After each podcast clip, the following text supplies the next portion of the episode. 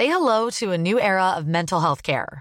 Cerebral is here to help you achieve your mental wellness goals with professional therapy and medication management support. 100% online. You'll experience the all new Cerebral Way, an innovative approach to mental wellness designed around you.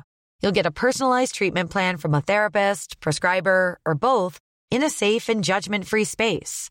Your Cerebral therapist or prescriber will outline a customized plan with clear milestones along the way so you can get to feeling your best. With Cerebral, you're not alone in your mental health journey. We're here to empower you to live a fulfilling life. So take that first step towards a brighter future and sign up today at cerebral.com slash podcast and use code ACasts to get 15% off your first month. Offer only valid on monthly plans. Other exclusions may apply. Offer ends July 31st, 2024. See site for details. On va parler de Marvel's Midnight Suns, de World of Warcraft Dragonflight, de Need for Speed Unbound. Tout ça, c'est tout de suite dans le rendez-vous jeu.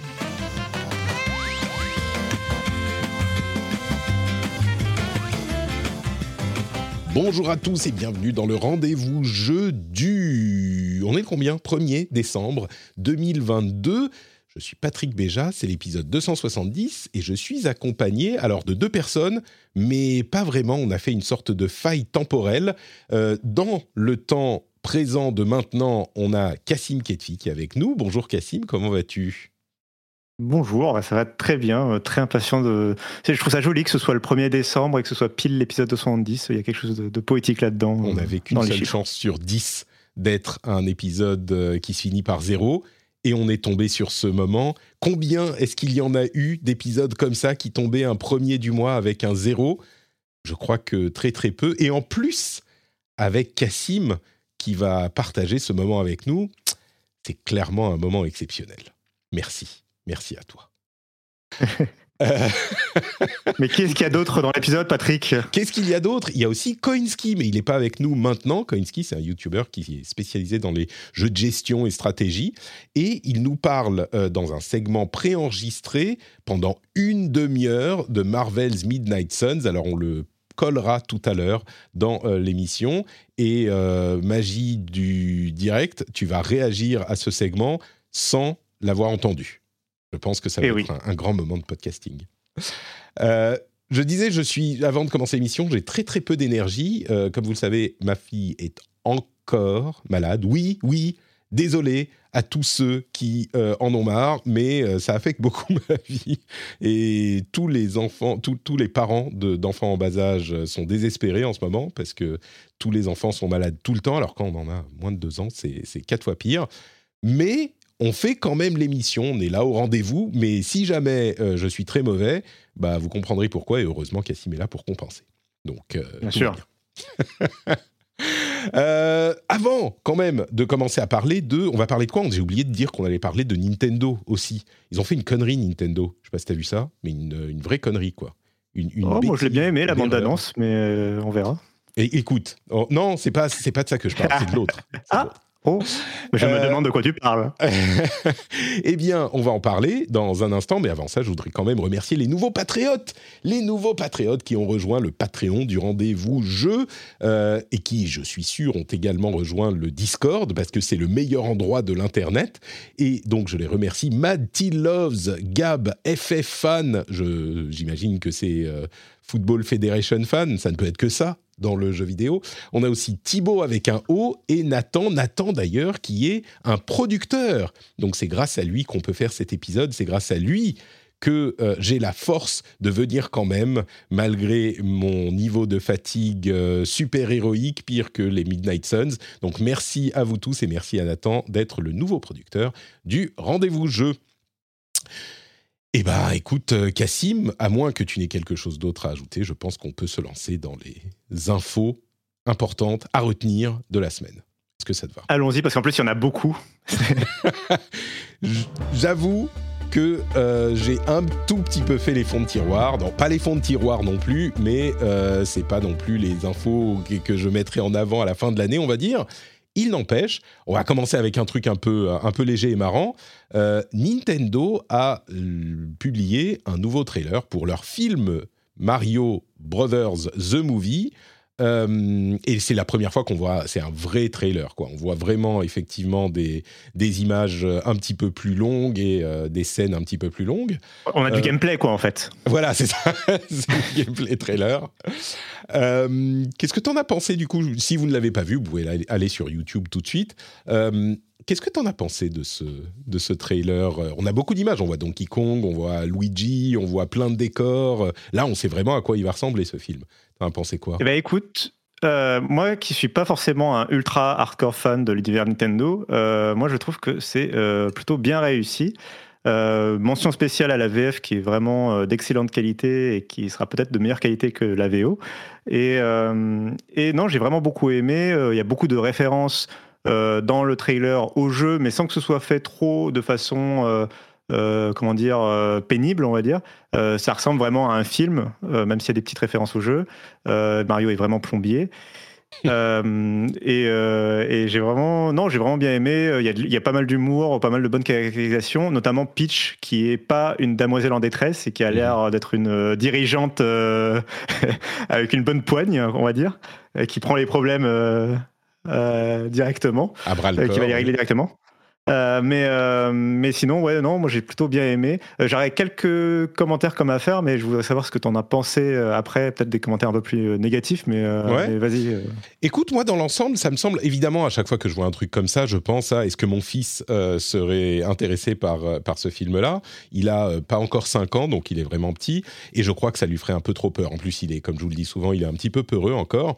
Donc je crois que c'est justement le genre de film qui plaira à un public un petit peu plus âgé, on va dire 7, 8, 10, 12 ans même. Ça a l'air d'être euh, un, public, un, film ciblé sur des euh, pré-ados, euh, début de l'adolescence peut-être. Et, et, je trouve qu'il a l'air de... Alors c'est un trailer de deux minutes, hein, mais il a l'air de faire un très bon mélange entre un vrai film avec une histoire, avec des personnages, avec qui est pas méga, euh, disons, qui n'est pas esclave du euh, contenu de base, du contenu d'origine, de la propriété d'origine, et euh, justement suffisamment de références et de trucs qu'on retrouve pour que ça soit vraiment un truc qui en est issu. Donc, euh, et la voix de Chris Pratt m'a pas vraiment dérangé. Bon, c'est une voix de quelqu'un, enfin, c'est pas, euh, comme on le disait souvent, c'est pas juste qu'il fait It's a me, Mario, même s'il dit quelques petits trucs avec sa voix.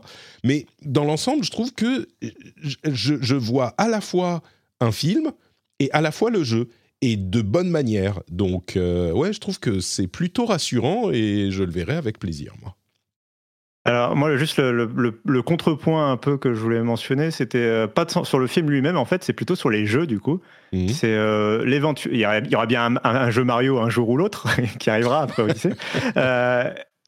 Comment comment Nintendo va caractériser les personnages dans le jeu?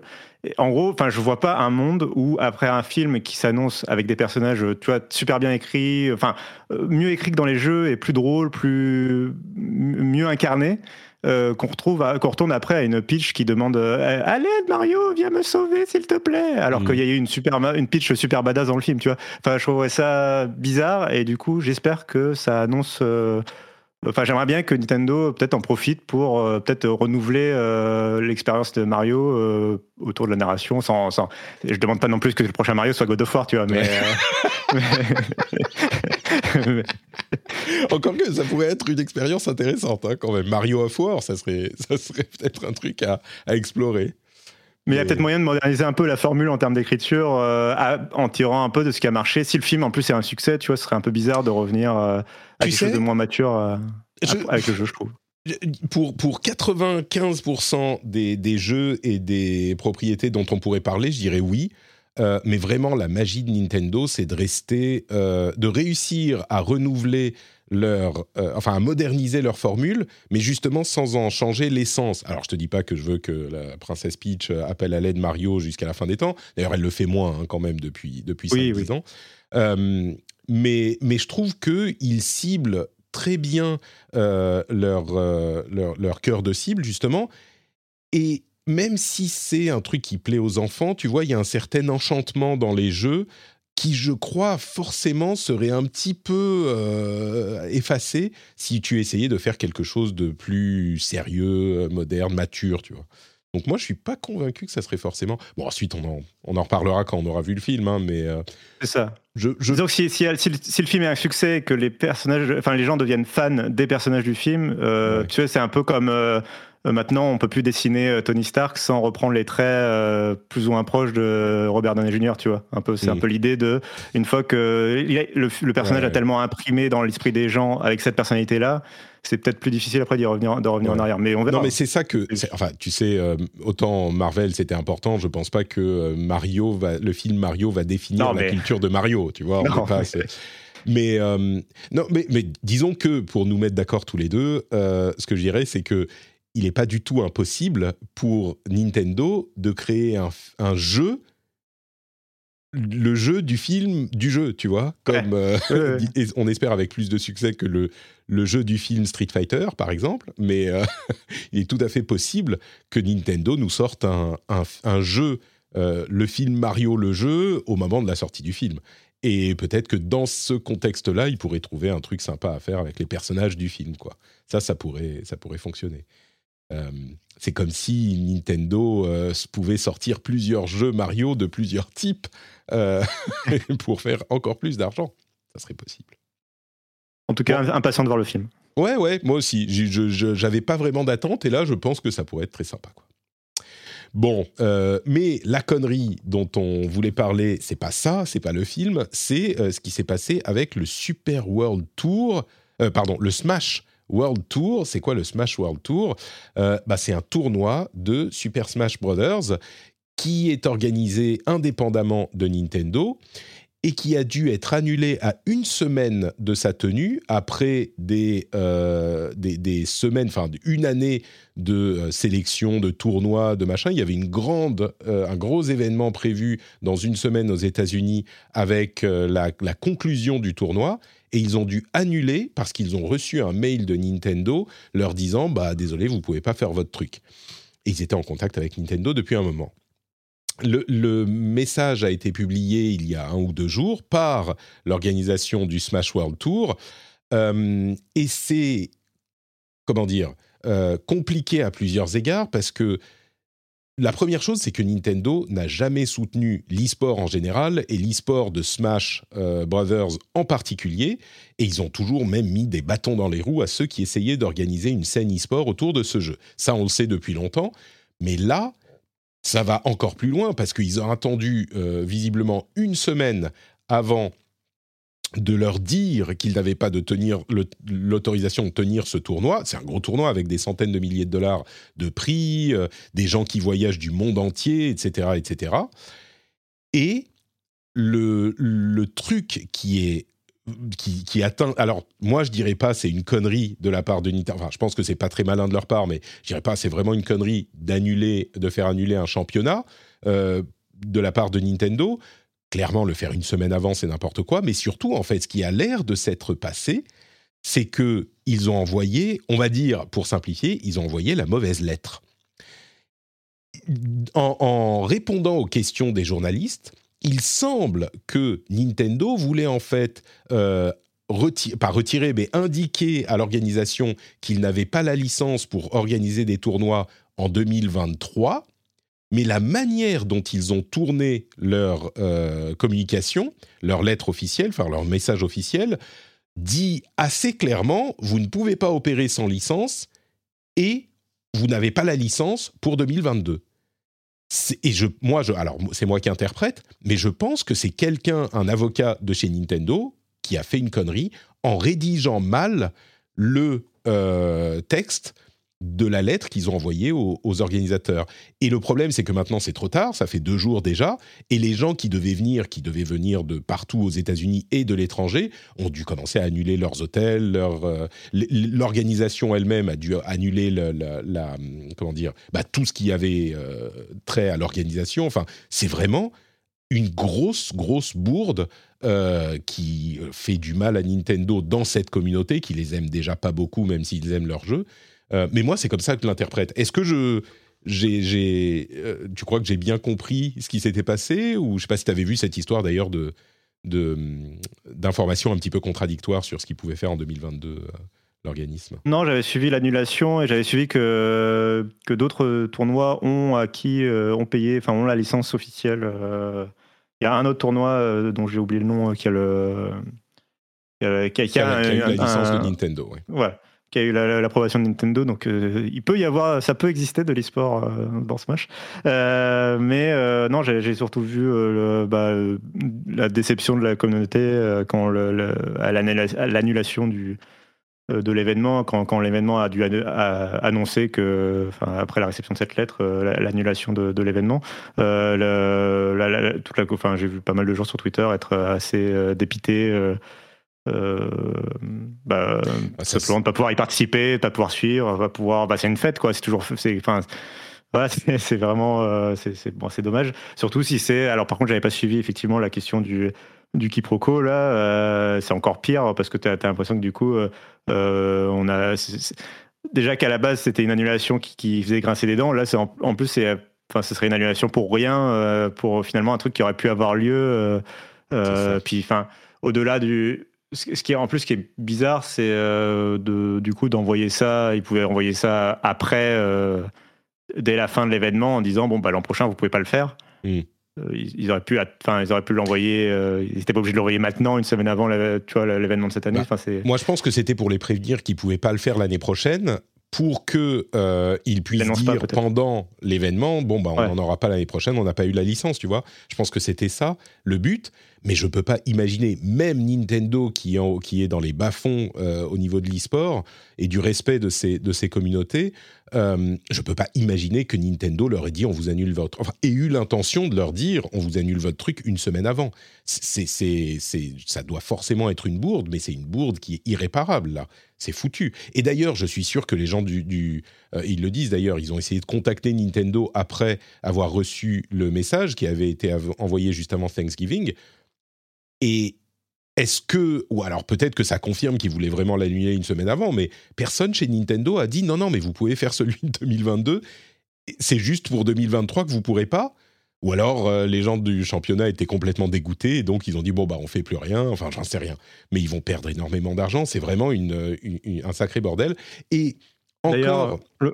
Ouais, D'ailleurs, le, le, contexte d'envoyer ça euh, pendant Thanksgiving aux États-Unis, quand même, c'est assez particulier. Enfin, personne, enfin, c'est tout est. C'était la veille. un peu bizarre la veille. Oui, mais bon, peu, importe. Enfin, c'est en général ce genre de, de, communication, tu évites de le faire euh, pendant les fêtes. Du week-end où tout le monde euh, disparaît des bureaux, c'est sûr.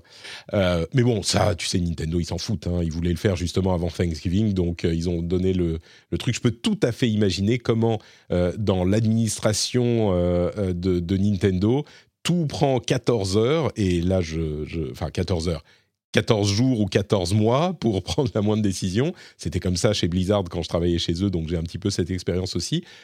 Et puis, tu, tu, c'est pas toi qui es au service des gens qui organisent les trucs, tu vois. C'est, eux qui utilisent ton travail, ta propriété pour organiser des trucs derrière. Donc, euh, tu as quand même le, le, sentiment que oui, bien sûr, il faut les traiter avec respect et c'est pas quelque chose qu'ils font.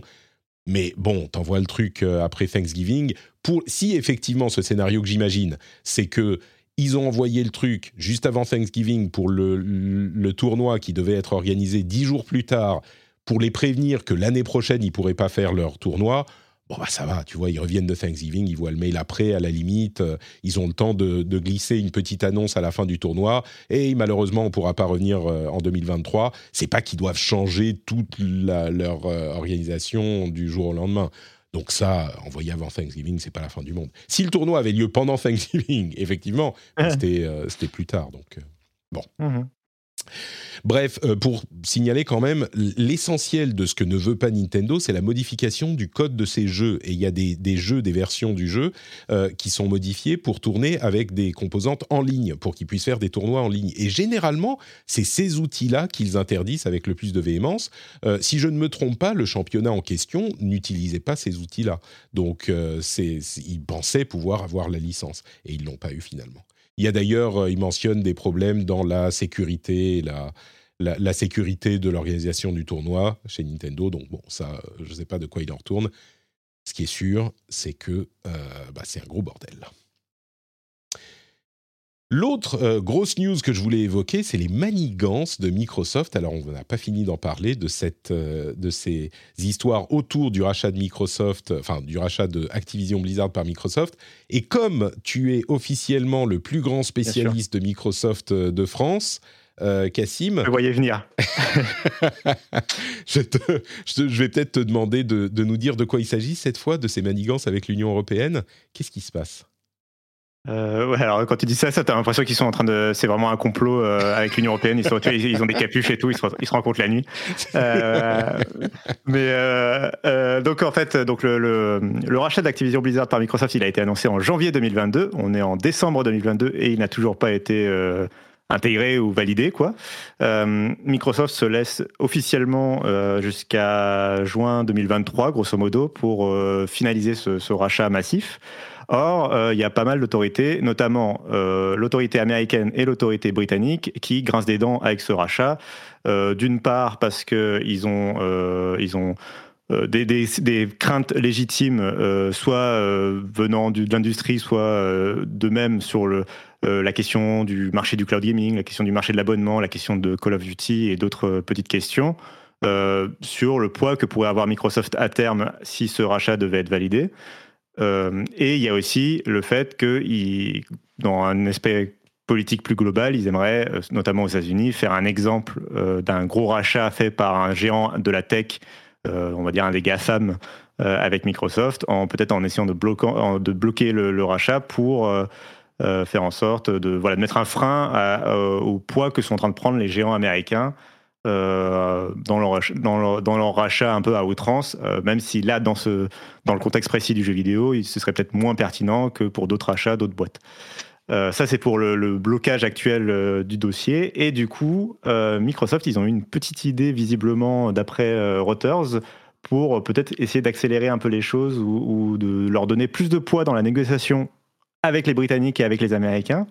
C'est de faire accepter le rachat par l'Union européenne plus rapidement et il le ferait en, euh, bah, en validant des chèques, c'est-à-dire en, en, acceptant euh, euh, quelques comment dire quelques j'ai oublié le terme.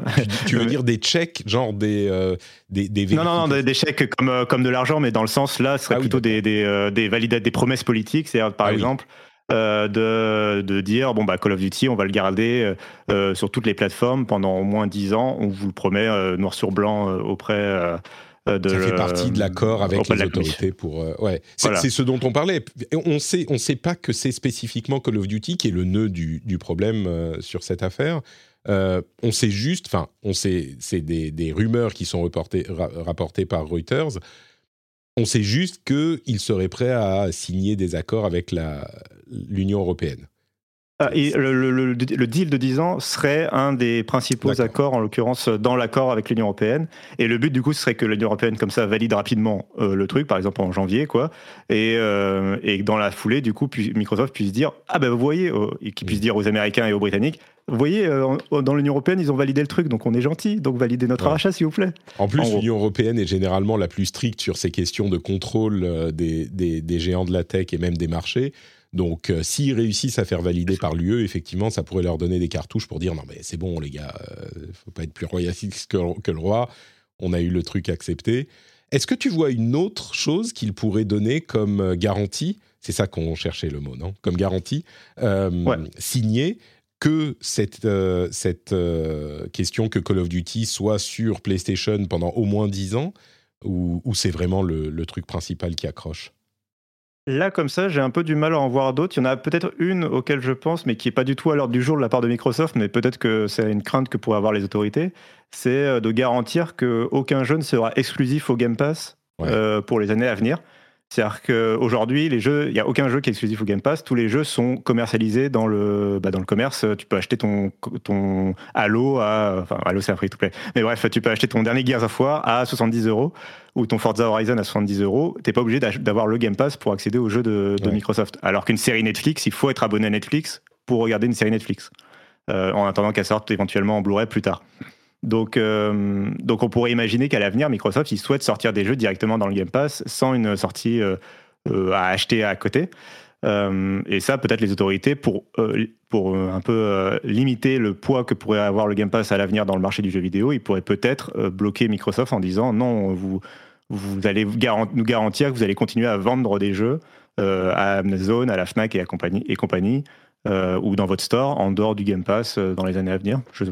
C'est un truc qui pourrait être, euh, être tout à fait cohérent et qui pourrait convenir à toutes les parties, effectivement, parce que comme ça, les, concurrents de Microsoft gardent l'accès au jeu, mais la force du Game Pass qui est, euh, bah, on paye 10 euh, euros par mois et on a accès à tout, reste quand même importante.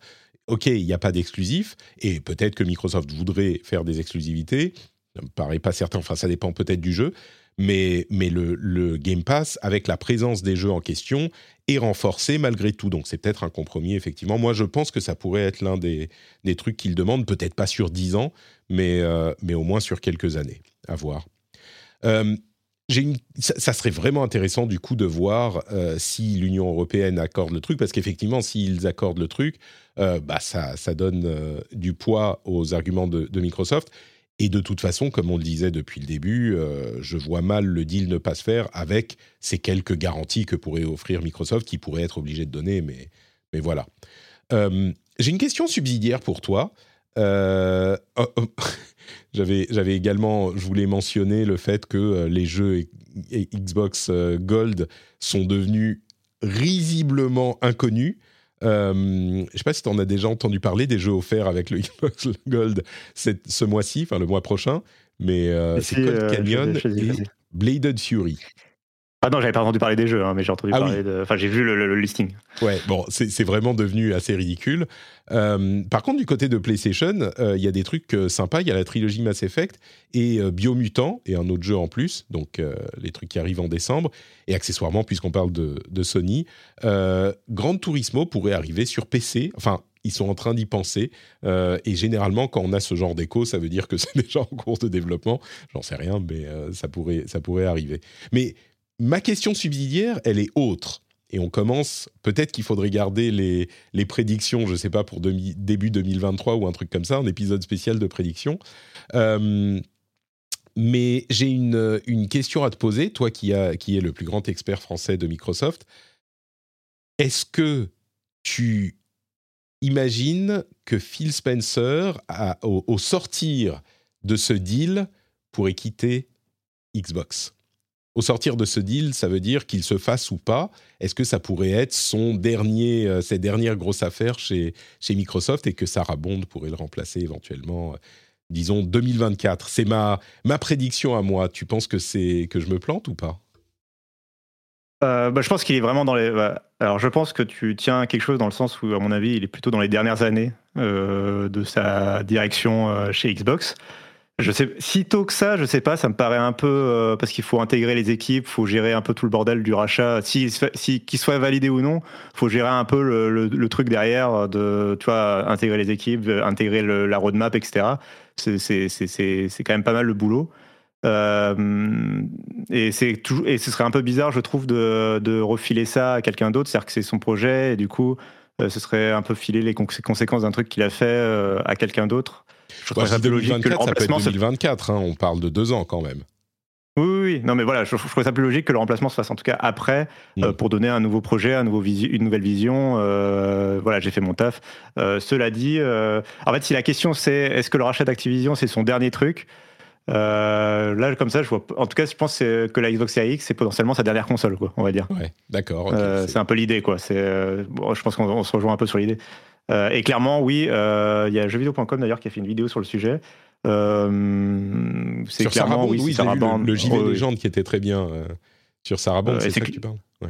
Oui, et c'est clairement elle, oui, qui est favorite. Enfin, c'est, ça me paraît évident, sauf s'il y, a quelque chose qui arrive entre temps, mais ça me paraît évident que c'est, effectivement elle qui va reprendre les rênes. Très bien. Bon, donc euh, t'as pas pas répondu à ma question en fait 2024, tu m'as pas dit oui ou non. Euh, très bien, t'as esquivé. J'arrive pas à me rendre compte. Euh, je suis pas spécialiste. Alors je suis spécialiste de Microsoft, mais je suis pas spécialiste des, du management des cadres dans les grandes entreprises et des VP, voilà. Mais on s'en fout de ça. Tu dis juste oui ou non. C'est ça qui est. Mais allez, on va dire oui. On va dire oui. Ok, très bien. Genre 2024 d'ici fin 2024. Comme ça, tu pourrais m'inviter décembre 2024 et me dire bah alors Cassim, tu m'avais promis, tu m'avais annoncé que Sponsor allait partir. Euh, il est encore là. Tu m'avais dit comme ça. peut-être peut-être qu'on peut moduler un peu avec euh, le fait qu'il annonce euh, son départ en 2024, même s'il a lieu plus tard. Alors il va dire un jour je partirai en 2038. s'il pouvait, bah, alors un dernier mot, c'est s'il pouvait tuer le, le, Xbox Live Gold avant de partir, ce serait quand même pas mal parce que ils ont essayé, hein, mais il y a eu tellement de mécontentement qu'ils ont fait marche arrière. Donc bon, on verra à un moment, ça va bien finir par arriver, effectivement. Euh, bah écoute, c'est tout pour nos immenses news hyper importantes. Euh, donc on va passer au jeu auquel on joue en ce moment. Avant ça, tout de même, le Patreon. Vous savez que sur patreon.com slash RDV jeux, j'en oublie mes URL. Euh, vous pouvez, j'ai bugué, tu sais, il y avait le temps de chargement de lag sur ma sur ma tête. Euh, Patreon.com/slash RDV jeux, vous pouvez soutenir le rendez-vous jeu. Vous pouvez faire comme tous les gens formidables, merveilleux qui décident de mettre quelques sous dans le soutien d'une euh, d'un créateur qu'ils apprécient. Si vous passez de bons moments et qu'on vous informe, qu'on vous distrait et qu'on vous donne on vous fait passer un bon moment effectivement eh ben vous pouvez peut-être aller sur patreon.com slash rdvjeux et regarder s'il y a un niveau de soutien qui vous convient patreon.com slash et un grand grand merci à tous ceux qui soutiennent l'émission puisque c'est comme ça qu'elle existe. Euh, sachez que sans votre soutien, l'émission n'existerait pas. En fait, sans votre soutien, je ne pourrais pas faire ce métier et je ne pourrais pas euh, euh, continuer à faire l'émission. Donc, quand je vous dis que je vous remercie, ça vient vraiment du fond du fond du cœur et je vous envoie des vrais gros bisous à tous qui soutenaient l'émission ou qui y pensaient peut-être. Patreon.com slash. Hi, my name is Danny Pellegrino from Everything Iconic, and I'm excited to talk to you about Club Med. Club Med operates beach and mountain resorts and is the best all inclusive getaway for families. They have Club Med Punta Cana, their flagship family resort, and many other options in Mexico, the Caribbean, and around the world. Club Med are the pioneers of the all inclusive concept, which is the best way to vacation. Great for families, groups, or even solo travelers looking for land and water sports, delicious food food, and a place to make unforgettable memories. Visit clubmed.us, call 1 800 Club Med, or your travel advisor. Millions of people have lost weight with personalized plans from Noom, like Evan, who can't stand salads and still lost 50 pounds. Salads, generally, for most people, are the easy button, right? For me, that wasn't an option. I never really was a salad guy. That's just not who I am. But Noom worked for me. Get your personalized plan today at noom.com. Real noom user compensated to provide their story. In four weeks, the typical noom user can expect to lose one to two pounds per week. Individual results may vary.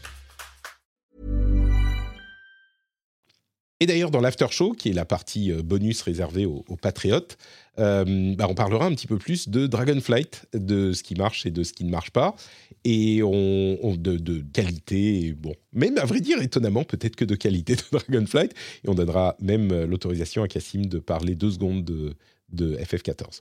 Allez, allez, trois, trois, dans l'after show. Bon, bah on passe à la partie jeu auquel on joue en ce moment. Et du coup, euh, eh ben, on va commencer avec la petite discussion qu'on a eue avec Koinski. Petite, elle faisait une demi-heure. Donc, euh, on vous met tout de suite la, la discussion sur Marvel's Midnight Suns. Salut Koinski, comment vas-tu?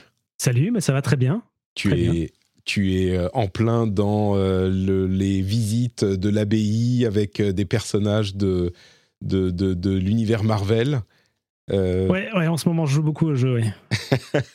Tiens, alors avant qu'on commence, avant qu'on commence vraiment à parler de, de, euh, de Midnight Suns, euh, juste un petit mot sur toi.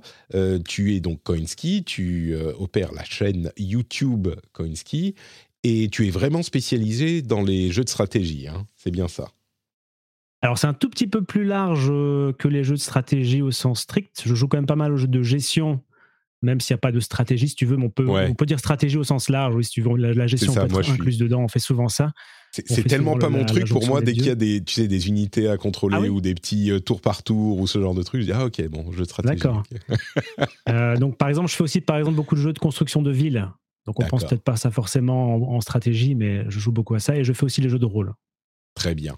Donc, euh, Coinski, bah, on mettra le lien vers euh, ton compte Twitter et, vous pourrez trouver la, la chaîne depuis euh, cette, ce lien-là. Mais la raison pour laquelle je t'ai proposé de venir dans le rendez-vous jeu aujourd'hui, c'est que je suis tombé sur ta vidéo preview. Moi, j'ai pas encore vu le test. J'imagine qu'il sortira peut-être ce soir ou peut-être qu'il est sorti déjà. J'ai vu qu'il y avait quelques tests. Le NDA était tombé. Au moment où on enregistre, on enregistre en fait la veille du l'enregistrement du rendez-vous jeu.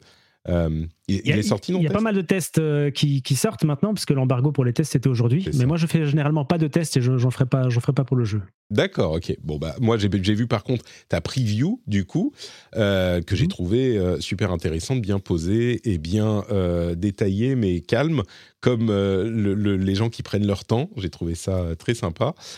Et du coup, je me suis dit, bah, puisque tu as le, jeu et que tu, as, tu y as joué pas mal, j'imagine, viens nous en dire euh, quelques mots dans le rendez-vous jeu.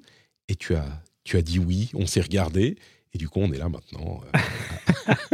j'ai dit oui avec beaucoup de plaisir. J'ai très envie de parler du jeu, justement, parce que j'ai 35 heures dessus déjà.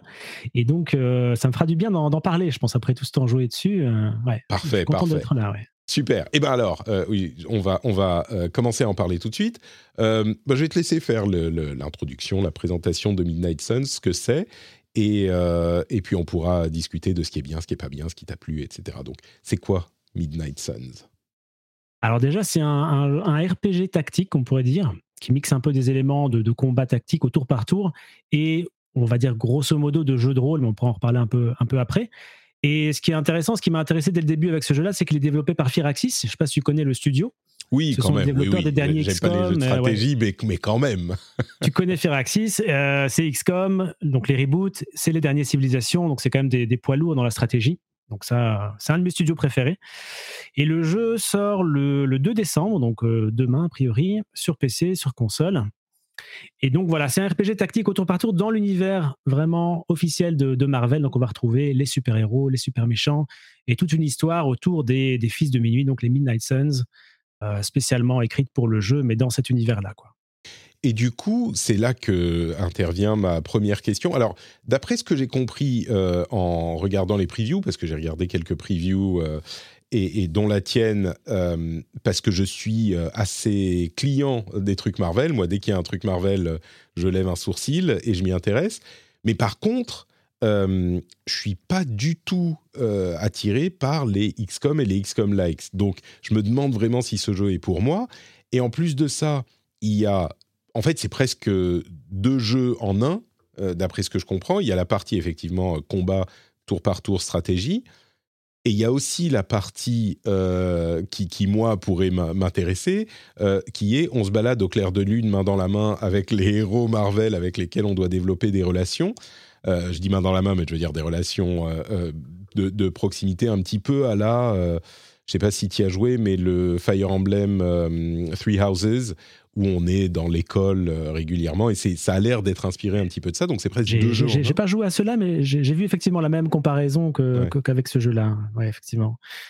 Donc euh, ouais, pour te répondre peut-être essayer de te répondre, c'est compliqué parce que moi c'est plutôt l'inverse. Donc moi je m'intéressais surtout à la partie tactique et stratégique du jeu et l'univers Marvel. Bon j'aime bien si tu veux, mais pas pas plus que ça. Hmm. Et donc euh, c'est assez intéressant que tu me poses la question sous l'autre angle. Et je vais peut-être avoir un peu du mal à y répondre parce qu'en fait les combats tactiques, quand même, sont, sont, sont quand même assez pointus, je trouve. Ah ouais? Donc, euh, les, les, mécaniques de jeu sont quand même vraiment bien ficelées. Alors, attention, c'est pas forcément dur. Tu as pas mal de niveaux de difficulté. Dire le réglage de la difficulté se fait de manière vraiment très, très cool, je trouve, puisque tu débloques la difficulté si tu performes bien euh, dans tes missions. Donc, si tu fais vraiment des bons résultats dans tes missions de combat, tu vas débloquer au fur et à mesure de la même partie des difficultés supérieures, mais tu n'es pas obligé de les prendre, hein. tu peux rester à niveau, normal. Euh, il y a aussi un mode histoire où la difficulté est revue à la baisse, donc je pense que n'importe qui peut, peut, y arriver et prendre du plaisir dans les combats tactiques. Après, si c'est pas ton truc, évidemment, les combats tactiques au tour par tour, les combats, c'est vraiment ça, quoi. Hein. c'est euh, c'est à 100% ça. Maintenant, ça prend pas la majeure partie du temps que tu vas passer sur le jeu. Euh, la partie justement RPG, exploration, gestion des héros, relation avec les héros, euh, qui semble t'intéresser peut-être a priori plus, euh, ça prend plus de temps globalement dans le jeu, en temps de jeu, que la partie combat. Ouais, ça c'était c'était une surprise à vrai dire euh, sur les premières impressions avec avec les previews. C'est la place que prend cette partie euh, cette partie euh, oui RPG discussion construction de relations et c'est vraiment une, partie du jeu à part entière. Et comme tu le dis, oui, ça prend peut-être plus de temps. et du coup, ah on peut revenir. oui. On peut revenir sur chacune de ces deux parties peut-être indépendamment parce que ça a l'air, enfin peut-être que l'un influence l'autre, mais ça a l'air d'être vraiment deux, deux types de, gameplay ou de, de, jeux très différents. Mais en fait, j'ai sur la, je pense que beaucoup de gens vont se poser la question sur la partie combat euh, dans les mêmes termes que moi, parce que attirés par la licence Marvel, ils vont se dire bah, peut-être que je pourrais essayer ça, mais si je suis pas client des, euh, des, jeux euh, tactiques de ce type-là, est-ce que et, et, le fait que tu me dis c'est quand même assez pointu, j'ai envie de te demander est-ce que c'est difficile est-ce que c'est euh, aussi compliqué qu'un XCOM où il faut vraiment euh, gérer ses personnages, gérer les probabilités de toucher? Je sais qu'il y a un système de, de, cartes euh, qui te donne les différents coups que tu peux faire un petit peu au hasard. Ce qui a été expliqué de manière assez intéressante par les développeurs, ils disaient dans un jeu comme XCOM, on peut mettre une probabilité de toucher qui va être en fonction de la position, de la couverture, etc., de 50, 90, etc. Ouais dans un jeu de super-héros, tu vas pas dire euh, Iron Man, il a 47% euh, de chance de mettre son coup de poing. Hein. C'est pas du truc. Donc ils ont mis le, hasard un petit peu différemment dans le jeu avec cette partie euh, Tout à fait. carte. Et, et, du coup, la question c'est est-ce que c'est adapté à un public plus large ou est-ce que ça reste quand même hyper pointu Oui, oui, je, je, pense honnêtement. Oui, alors je dis c'est pointu. Quand je dis c'est pointu, c'est les mécaniques sont bien où il est, c'est du Firaxis, c'est vraiment bien fichu quoi. C'est ça que je voulais dire par c'est pointu, c'est c'est pas pointu pour le joueur, mais si, tu veux, si tu veux analyser le gameplay en termes de tactique, c'est vraiment, il y a moyen de faire des trucs de, de fou. C'est vraiment, c'est vraiment très satisfaisant, si tu veux. C'est pas de la tactique au rabais, quoi. Non, non, pour moi, non. Hmm. Pour moi, non. Franchement, non. Après 30 heures de jeu dessus, euh, c'est vraiment très cool à ce niveau-là. Maintenant, au niveau de, du grand public, du fait que ce soit peut-être moins intimidant qu'un XCOM 2 ou un, un XCOM, si c'est un peu ta question, je dirais oui, tout à fait.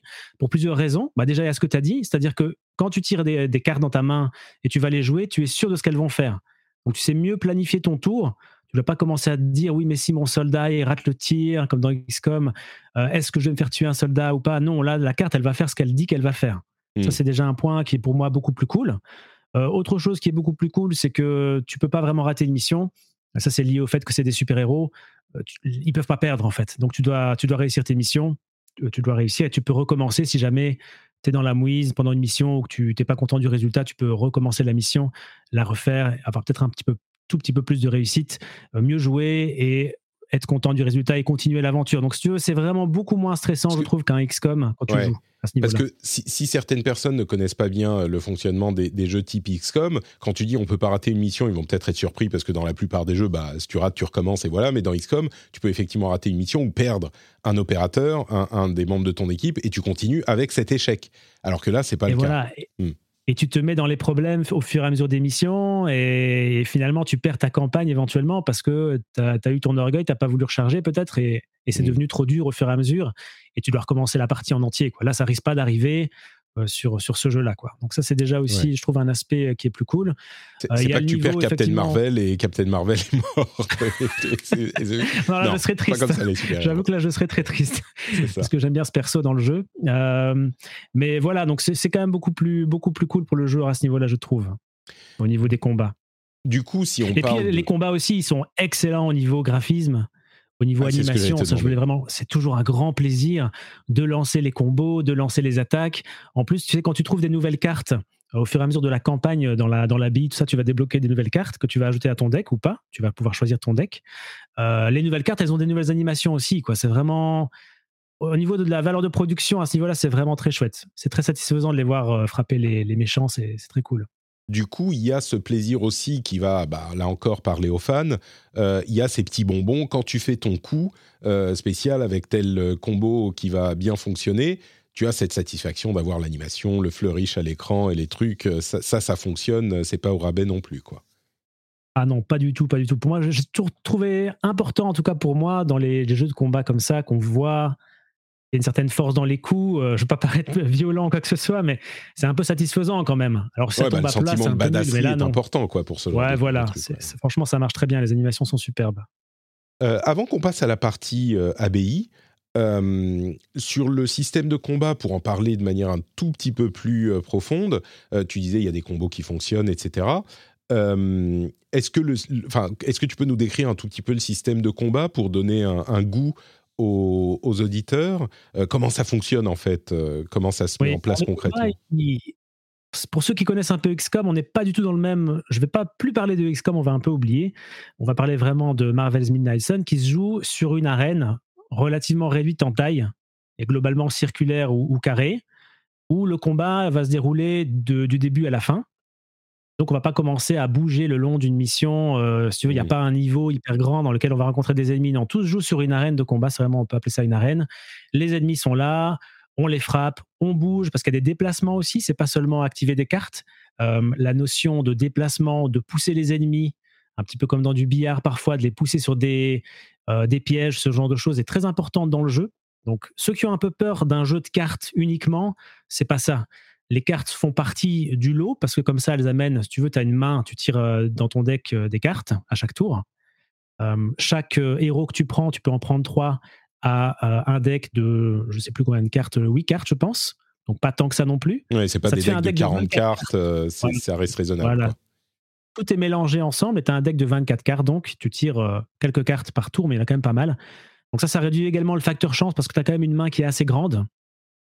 Donc tu, et tu n'as que 24 cartes dans ton deck, donc les cartes vont mmh. revenir quand même assez vite. Euh, et puis par ailleurs, tu as également de la repioche, c'est-à-dire que si les cartes ne te plaisent pas, tu as, je pense, deux repioches par tour pour changer une carte qui ne te plaît pas et repiocher une, carte. Ça, ça diminue également un petit peu le côté aléatoire, je trouve. Mmh. Plutôt pas mal. Et, donc voilà, euh, on joue tour par tour, d'abord notre équipe, puis l'équipe des ennemis, etc. Et à chaque fin de tour, les ennemis nous attaquent et il y a également des renforts ennemis qui peuvent arriver, des petites surprises que je ne vais pas spoiler. Ouais, bien sûr. Et, euh, et, ça se passe comme ça. Et il y a des objectifs particuliers à chaque mission. Pour une mission, vous allez devoir détruire, je sais pas, un véhicule ennemi avant qu'il s'en aille, par exemple. Ce qui pose la question tactique de se dire est-ce que j'attaque le véhicule parce qu'il risque de partir ou est-ce que j'attaque les ennemis parce qu'ils risquent de, de mettre des grosses baffes à, mmh. nos, à nos héros, de, de faire perdre la mission. Je trouve que c'est vraiment plein de petits détails comme ça qui sont vraiment très cool. Après, je sais pas si j'ai bien expliqué le système de combat, c'est un peu dur sans montrer, mais non, je, comprends, je comprends. Juste sur un point, tu parles de combos. Euh, est-ce qu'il y a des systèmes où euh, tu dis tu vas monter des combos qui sont satisfaisantes? C'est-à-dire que tu vas avoir euh, une carte qui va te permettre d'envoyer un ennemi dans la zone d'un autre des membres de ton équipe, et puis lui, il va enchaîner sur un coup que tu as fait. Il y a ce genre de truc qui se construit. c'est pas juste, bah, tu joues une carte, ça fait le truc. Et... Ouais. C'est ça. Alors les combos, il faut pas les comprendre comme j'ai besoin que la carte 1 sorte maintenant et que la carte 2 Intel sorte après. Et là, je réussis mon combo d'office. Comme dans, il y, a, beaucoup de jeux, c'est comme ça. Là, c'est pas ça. C'est plutôt, j'ai cette main qui m'est donnée là. Qu'est-ce que je fais avec en fonction du placement des ennemis, de la vie qui me reste? Alors, on sait voir également sur la tête des ennemis qui vont attaquer euh, quand sera leur tour. Donc, on peut se dire lequel de mes héros va se prendre des dégâts, il faut l'éviter, etc c'est vraiment une notion de gérer, gérer la situation actuelle et faire au mieux avec ce qu'on a et essayer de faire des petits combos pour, euh, ou, des, ou, des, gros pour, euh, pour maximiser le dégât sur les ennemis et arriver à, gagner la mission. Et il y a une vraie, euh, un vrai apprentissage des mécaniques du jeu et quand tu, si tu maîtrises le jeu, je veux dire, comment dire, il y, a une possibilité de jouer mieux ou moins bien en fonction de ta maîtrise. Si tu maîtrises bien, à la difficulté ah normale, tu vas rouler sur le truc, et si tu maîtrises pas, tu vas être en difficulté. Donc il y a, y a, une profondeur au gameplay. J'ai été étonné de découvrir qu'il y avait quand même beaucoup de niveaux de difficulté euh, qu'on peut débloquer au fur et à mesure, comme je t'avais dit. Et les plus élevés, euh, les bonus que les ennemis ont sont quand même vraiment énormes. Hein. Donc, euh, moi, je pense pas que j'arriverai au niveau de difficulté le plus élevé. Mais donc, pour celui qui arrive à bien maîtriser le jeu et à gérer un petit peu le facteur chance qui existe quand même, puisque bon, faut quand même tirer les cartes dont on a besoin quelque part, mais il y a moyen de maîtriser le champ de bataille en, en étant simplement meilleur. Oui, tout à fait. D'accord. Bon, passons à la partie, euh, à l'autre jeu dans ce jeu en fait, euh, qui est la partie que, comme je j'en plaisante depuis quelques quelques mois quand on évoque le jeu où on, on se balade au clair de lune euh, avec pour discuter et, comment dire faire nos, nos cœur à cœur avec Doctor Strange. on fait plein de trucs. C'est vraiment on se balade dans l'abbaye et puis on discute avec les différents personnages. C'est ça l'autre partie du jeu? Alors c'est un peu plus compliqué que ça. En fait, moi, je séparais le jeu peut-être quasiment en trois parties. Mm. Tu as la partie combat qui est vraiment séparée de l'ABI, mais dans la partie ABI, je séparais encore en deux. Parce que pour moi, il y a vraiment deux. Si tu veux, c'est la même instance. Tu, diriges ton personnage à la troisième vue en temps réel, tu te balades, tu parles aux gens, etc. Tu actives des objets, etc. Donc tu es dans le même monde, mais il y a quand même deux parties bien distinctes pour moi. Il y a la partie dans l'ABI où tu es dans le bâtiment principal. Peux en sortir librement, aller de l'autre dehors, mais quand tu es dedans, là-dedans, tu vas avoir le côté gestion de base, entre guillemets, entre les missions. Donc tu vas avoir tous les postes pour améliorer tes cartes. Tu vas avoir les postes pour euh, faire des recherches, euh, pour créer des nouvelles cartes, euh, pour acheter des cadeaux pour, pour tes copains. Leur parler pour faire des missions, etc. Donc tout ça est vraiment condensé globalement là. Et ça, pour moi, c'est quand même un tout petit peu différent de la troisième partie, entre guillemets, qui est quand tu sors de ce bâtiment principal-là, tu es dans un vaste domaine qui est le domaine de l'abbaye, le parc, en fait, si tu veux, euh, où tu as la partie un peu exploration RPG qui est plus présente. Donc tu vas te balader dans des chemins, tu vas ouvrir des coffres, tu vas faire avancer des fois l'histoire en en rencontrant un personnage qui est sorti là parce qu'il y a un truc à faire et tu vas l'aider et ça va faire avancer l'histoire. Euh, tu as des fois également des petits puzzles à, à, trouver et à, et à, accomplir. Et puis parfois également, tu as des combats. Tu as certains combats qui peuvent ah se dérouler euh, dans cette phase-là. Oui, tu as quelques combats qui peuvent arriver à ce moment-là, euh, qui te permettent d'avoir des petits bonus, en fait, ou des gros bonus, euh, ouais, t'as ça. Donc, t'as pas mal de choses que tu peux faire, mais je, séparerais vraiment ça de, de, l'abbaye elle-même, bâtiment principal. D'accord.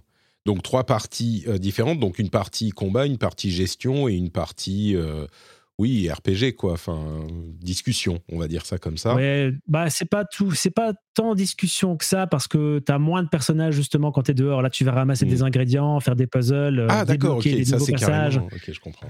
Ouais, c'est plus une, côté, une partie comme ça où tu vas, tu vas explorer. Après, des fois, il y a des personnages qui sont dehors et tu vas avec, avec eux des fois dehors aussi, mais ils sont plus souvent dans l'abbaye. Ok, donc c'est dans l'abbaye au, cours de la partie gestion. Euh, c'est carrément cette troisième partie, une partie complètement différente. Euh, Alors c'est imbriqué dans la partie euh, abbaye bâtiment principal. c'est juste que quand tu sors, bah, tu as le parc et tout ça. quoi. D'accord. Comment ça se passe du coup? C'est des discussions en mode RPG euh, classique et si tu as une euh, relation qui se renforce avec un personnage, il va avoir des coups plus forts ou c'est ce genre de truc? C'est ça, tu vas, tu, vas leur parler et tu auras des fois des choix de dialogue dans la, dans la conversation. Et ces choix de dialogue, selon ce que tu choisis, en fonction de la personnalité que tu connais, qui est en face de toi, par exemple, si Blade, tu, je pense que je vais pas trop spoiler en disant que si tu fais des blagues, ça marche pas très souvent. Il n'aime pas trop rigoler apparemment, ou alors les, les blagues du, du, perso sont nulles, mais euh, voilà, en fonction de la personnalité, tu sais plus ou moins ce qu'il vaut mieux répondre, mais ça, on te le dit pas à l'avance le résultat, et quand tu vas choisir la réponse, ça va lui plaire ou ça va lui déplaire, tu vas gagner un peu de relation ou tu vas en perdre. La plupart du temps, tu en gagnes quand même. Hein, mais, euh, ouais. Oui, là encore, j'imagine que le but n'est pas de te piéger, quoi. Non, non, le but c'est d'apporter un petit peu de, comment dire, euh, le côté un peu relationnel et émotionnel dans, dans le jeu, c'est assez sympa. Tu as ça, et puis tu as également des choix qui vont te, te faire basculer d'un côté plus lumineux ou plus, plus obscur, puisqu'il y a ça ah. dans le côté RPG, dans la, le développement du personnage. Euh, tu vas pouvoir avoir une jauge que tu vas faire aller vers le côté obscur ou le côté euh, lumineux, et tu vas obtenir des bonus liés à ce côté-là au fur et à mesure que tu vas progresser d'un côté ou de l'autre. Est-ce que Ouais, on va laisser peut-être. Euh, je suis sûr que ça a une influence sur le gameplay aussi, le côté lumineux. Ça me fait penser à Paragon et euh, comment s'appelle dans, dans. Exactement. Euh, c'est, ça, c'est un design qui est un petit peu d'une, enfin, d'une génération précédente. J'ai l'impression, genre, soit t'es, es gentil, soit t'es méchant, mais passons. est-ce que c'est au niveau narratif quelque chose d'intéressant? Parce que justement, si ça prend autant de place, les relations avec les autres personnages, est-ce qu'il y a des moments où tu t'attaches au perso, où tu es surpris, où tu es amusé? Est-ce que c'est bien écrit? Est-ce que c'est, euh, euh, pour faire un anglicisme, est-ce que c'est fun? Est-ce que c'est enjoyable? Pardon, je ne sais pas pourquoi j'ai sorti enjoyable, mais c'est le mot qui me vient. Est-ce que c'est enjoyable de passer du temps avec ces persos dans cette abbaye? Parce que si ça prend autant de temps, il faut que ça soit bien écrit, quoi, que ça, te fasse rire. Ou... Alors, c'est amusant parce que euh, en fait, quand tu, vas leur parler, tu passes quand même du temps avec eux. Et moi, en tout cas, le ressenti que j'ai, c'est que je m'attache à eux quand même. Ça fonctionne, sur moi en tout cas. Et donc, quand je vais en combat avec eux, puis je reviens, je leur parle et tout, c'est assez cool, tu vois, d'avoir ce côté un petit peu, on fait, on fait des combats ensemble, mmh. on discute, on monte la relation, etc. Après, je vais pas mentir, les dialogues, euh, il y a à boire et à manger. Mmh. Donc, de temps en temps, ils vont sortir, ils sortent beaucoup des punchlines, tu vois, c'est Marvel, quoi. Donc, ils vont un peu se tirer la bourre, ils vont, ils vont se moquer un peu les uns des autres, ou se fâcher des fois, euh, sortir des blagues. je dirais, euh, ça dépendra pour, pour les personnes, mais la moitié du temps, ça tombe un peu à l'eau, quoi. Ah oui, Bon, bah ok, euh, c'était pas très très intéressant ce qu'il me dit là. Et puis des fois, bah quand même, ça te fait sourire ou ça te fait un peu rigoler. Il y a des moments où ça marche et des moments où ça marche un peu moins bien. Mais globalement, c'est pas exceptionnel, mais c'est pas mal non plus, quoi. D'accord. C'est pas un mauvais moment. Il y a, y a, des bons moments quand même parce que si c'est si c'est la moitié du jeu, euh, je me dis il faut, faut pas la moitié, mais enfin une bonne partie du jeu faut quand même que, que quand, tu pars avec eux, ça soit pas une tannée, quoi. Oui, non, il y a des bons moments avec les héros. Il n'y a pas, il a pas tellement de soucis avec ça. C'est juste que voilà, c'est pas non plus de l'écriture euh, incroyable. Après, bon, euh, je vais peut-être me faire des ennemis, mais quand je regarde un film euh, de super-héros, je ne pense pas que je me souvienne beaucoup de dialogues qui m'aient franchement autant marqué que ça non plus. Après, toi, tu es peut-être fan, je, ne sais pas, mais oh, j'aime bien, mais disons que il y a quelques lignes de dialogue sur les, les 25 films Marvel euh, dont, que je retiens et que je trouve très très bien écrites. Mais, mais oui, je comprends que. Enfin, disons que quand tu regardes le film, il y a des moments drôles, il y a des moments euh, touchants, il y a des. Je, c'est pas pareil sur le jeu complètement non plus. Mais tu as l'air de dire que on passe quand même un, assez bon moment dans l'ensemble. Euh, c'est pas que tu t'emmerdes en discutant avec eux finalement, c'est ce que je disais tout à l'heure. Non, après, c'est vrai que par rapport à un film, c'est différent parce que tu fais des activités des fois un peu banales. Mmh. Genre, tu, vas à la pêche avec, euh, avec euh, Spider-Man, euh, vous parlez un peu. Ouais, c'est vrai, tu le fais, tu peux le faire. Tu peux aussi prendre Blade si tu veux, tu vas t'amuser un peu moins bien. Mmh. Mais ouais, tu, fais des trucs comme ça, quoi, un peu. C'est un peu l'optique, c'est vraiment la vie de tous les jours. on discute et finalement, on parle pas si souvent. On parle un peu également des méchants, etc., de ce qui se passe, bien sûr. Ils ont, leur, ils ont leurs propres problèmes aussi, les, héros, qui se passent au fur et à mesure de, de l'histoire. Donc, euh, je dis pas qu'il se passe rien d'intéressant du tout, hein, mais euh, voilà, c'est un peu la proximité. Tu es un peu dans une colonie de vacances avec les super-héros, quoi. C'est assez cool. Ça me parle, ça me parle, oui, ça, a l'air sympa, ça. Ouais, non, je pense que moi, moi j'aime bien, et je suis pas spécialement un grand fan de Marvel, donc je pense que ceux qui aiment bien les persos et tout, ils vont, ils vont, ils vont bien aimer. Après, c'est les persos du jeu, quoi. Faut pas s'attendre à reconnaître évidemment un acteur ou quoi que ce soit. Ça va être, non, non, bien sûr. Non, mais par contre. Des modèles complètement différents il y, a des persos quand même euh, assez, euh, comment dire, appréciés des fans euh, des, comics. on a effectivement certains persos qui sont célèbres dans les films, mais on a aussi, bah, tu parlais de Blade, il y a Wolverine, il y a merde, ah, El, Rider, non, Skull Rider, comment il s'appelle Je sais plus. Ah, il y, a Ghost, Rider. voilà, c'est lui. Donc, il n'est pas euh, si connu que ça, non Donc, euh, oui, il y a des. Et entre parenthèses, on l'a pas mentionné, mais on, on, joue pas un super héros. Enfin, on joue un personnage qui est créé pour le jeu, qui a rien à voir avec les, les, les autres. Enfin, rien à voir. Qui est euh, pas un perso connu de l'univers Marvel, qui est créé pour ça. Euh, ok, bah, je crois qu'on a fait. Oui, il y a Magic aussi, qui est, que, que j'adore. Tu vois, ça c'est un perso qui est pas du tout connu, mais euh, mais rien que le fait de pouvoir avoir plus de, de, Magic euh, dans un autre média, moi ça me ça me parle. Tu, je pense que tu m'as convaincu de, de, l'acheter. Alors, je suis déjà intéressé à la base parce que je suis fan de Marvel, mais tu, le, tu le, en donnes une description qui est plutôt séduisante, je trouve. Est-ce qu'il y a des choses qu'on a oubliées dont on devrait parler euh, sur le jeu? Je ne pense pas trop, j'ai pas l'impression. Euh, bon, la qualité graphique des persos est pas, est pas si tu veux mettre encore un, point négatif, si tu veux, mm. graphiquement, quand on discute avec les, les persos, c'est pas. Autant la partie combat, graphiquement, c'est vraiment, je trouve, superbe. Autant des fois, les persos dans l'abbaye, ça, ça, aurait pu être un petit peu mieux, mais bon. C'est les mêmes modèles, tu crois, qu'ils ont utilisés pour les combats et pour pour l'abbaye? Parce que justement, vu de plus près, un modèle euh, qui est prévu pour être vu de, loin sur la, l'arène, euh, c'est peut-être un petit peu moins convaincant? J'ai l'impression que c'est quelque chose du genre, oui, sans doute. Ça doit, être, ça doit être le même modèle, probablement. Et, puis ça n'a pas l'air d'être un jeu avec, une, euh, avec un budget monumental. quoi. C'est Firaxis qui fait du bon boulot avec, avec ce qu'ils ont, ce qu'ils ont comment dire, ce qu'on leur a donné.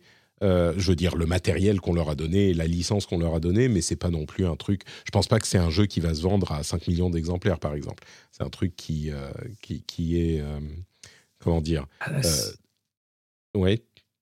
Ce sera, ce sera intéressant de voir justement s'ils vont tirer leur épingle du jeu au niveau des ventes, parce qu'ils prennent quand même un petit peu, pas un risque, mais ils sortent un petit peu de leur zone de confort quand même. hein. On les Mhm. connaît pour XCOM, on, on les connaît pour euh, Civilization, c'est quand même des, des- des licences très connues. Bah, ils auraient pu sortir XCOM 3 que, que, que beaucoup de gens attendent. Maintenant, ils sortent un truc complètement euh, différent et je trouve ça Mhm. vachement intéressant quand même. Ouais, moi, Ouais, je suis J'espère que ça va fonctionner. Je suis très curieux de, Mais- de voir ce que ça va donner aussi parce que c'est intéressant de la part du développeur de voir comment ils vont essayer d'a- d'adapter leur formule à un public qui, est, euh, qui va venir vers eux, qui est plus large et qui va venir vers eux pour la licence Marvel aussi. Euh, je leur souhaite évidemment le meilleur, mais je veux dire, on sent que c'est pas un truc qui, ironiquement, s'est complètement planté comme euh, Marvel's Avengers de, de euh, euh, Crystal. euh, c'était- non, Crystal Dynamics? Je raconte. Je sais, j'ai déjà Ah, J'ai pas, j'ai pas suivi. euh, et, et je sais plus, Avengers, Game. Il y a, il y a eu des jeux qui Je, je suis en train d'essayer. Enfin, c'était Square. Mais, mais oui, c'est bien ça, c'est bien ce que je dis, c'est Crystal Dynamics. Euh, C'était un RPG, non? Ouais, c'est ça. Oh non, mais c'était un jeu d'action. Enfin, il était complètement raté. Mais je veux dire, on sent que Ah c'est ouais. pas.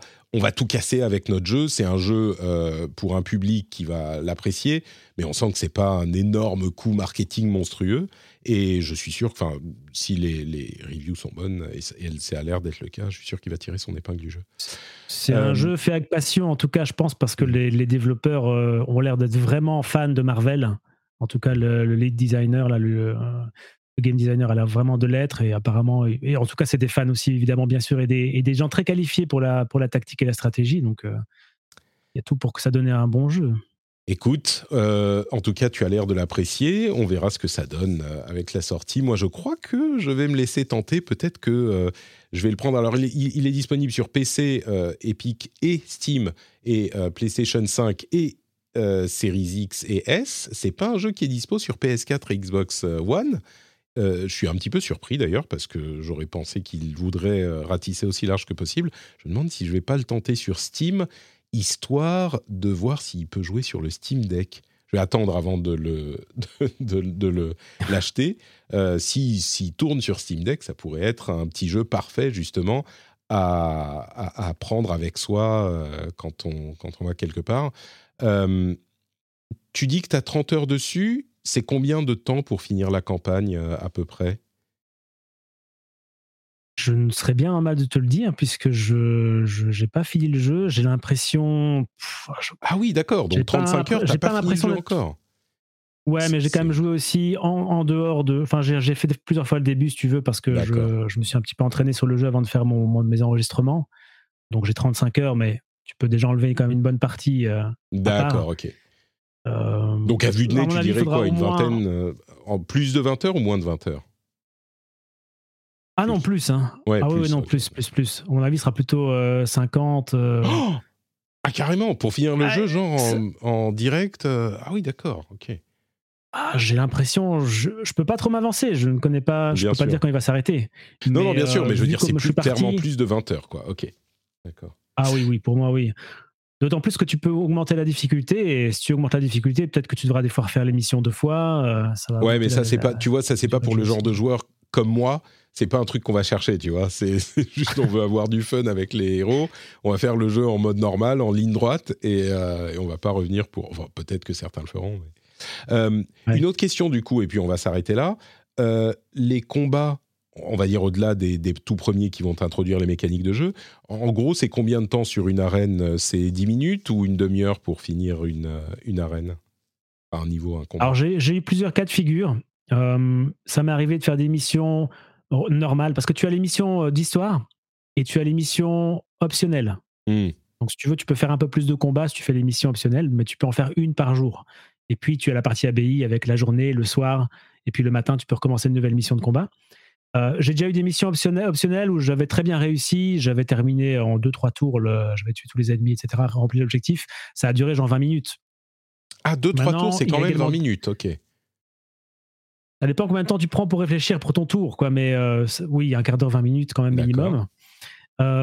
et par contre, il y a des missions d'histoire qui peuvent se dérouler sur plusieurs arènes. Donc, je te disais, un combat, c'est sur une arène, mais des fois, l'histoire justifie qu'il bouge. Voilà, ça se passe, il bouge un peu, hop, deuxième partie du combat, combat en deux phases.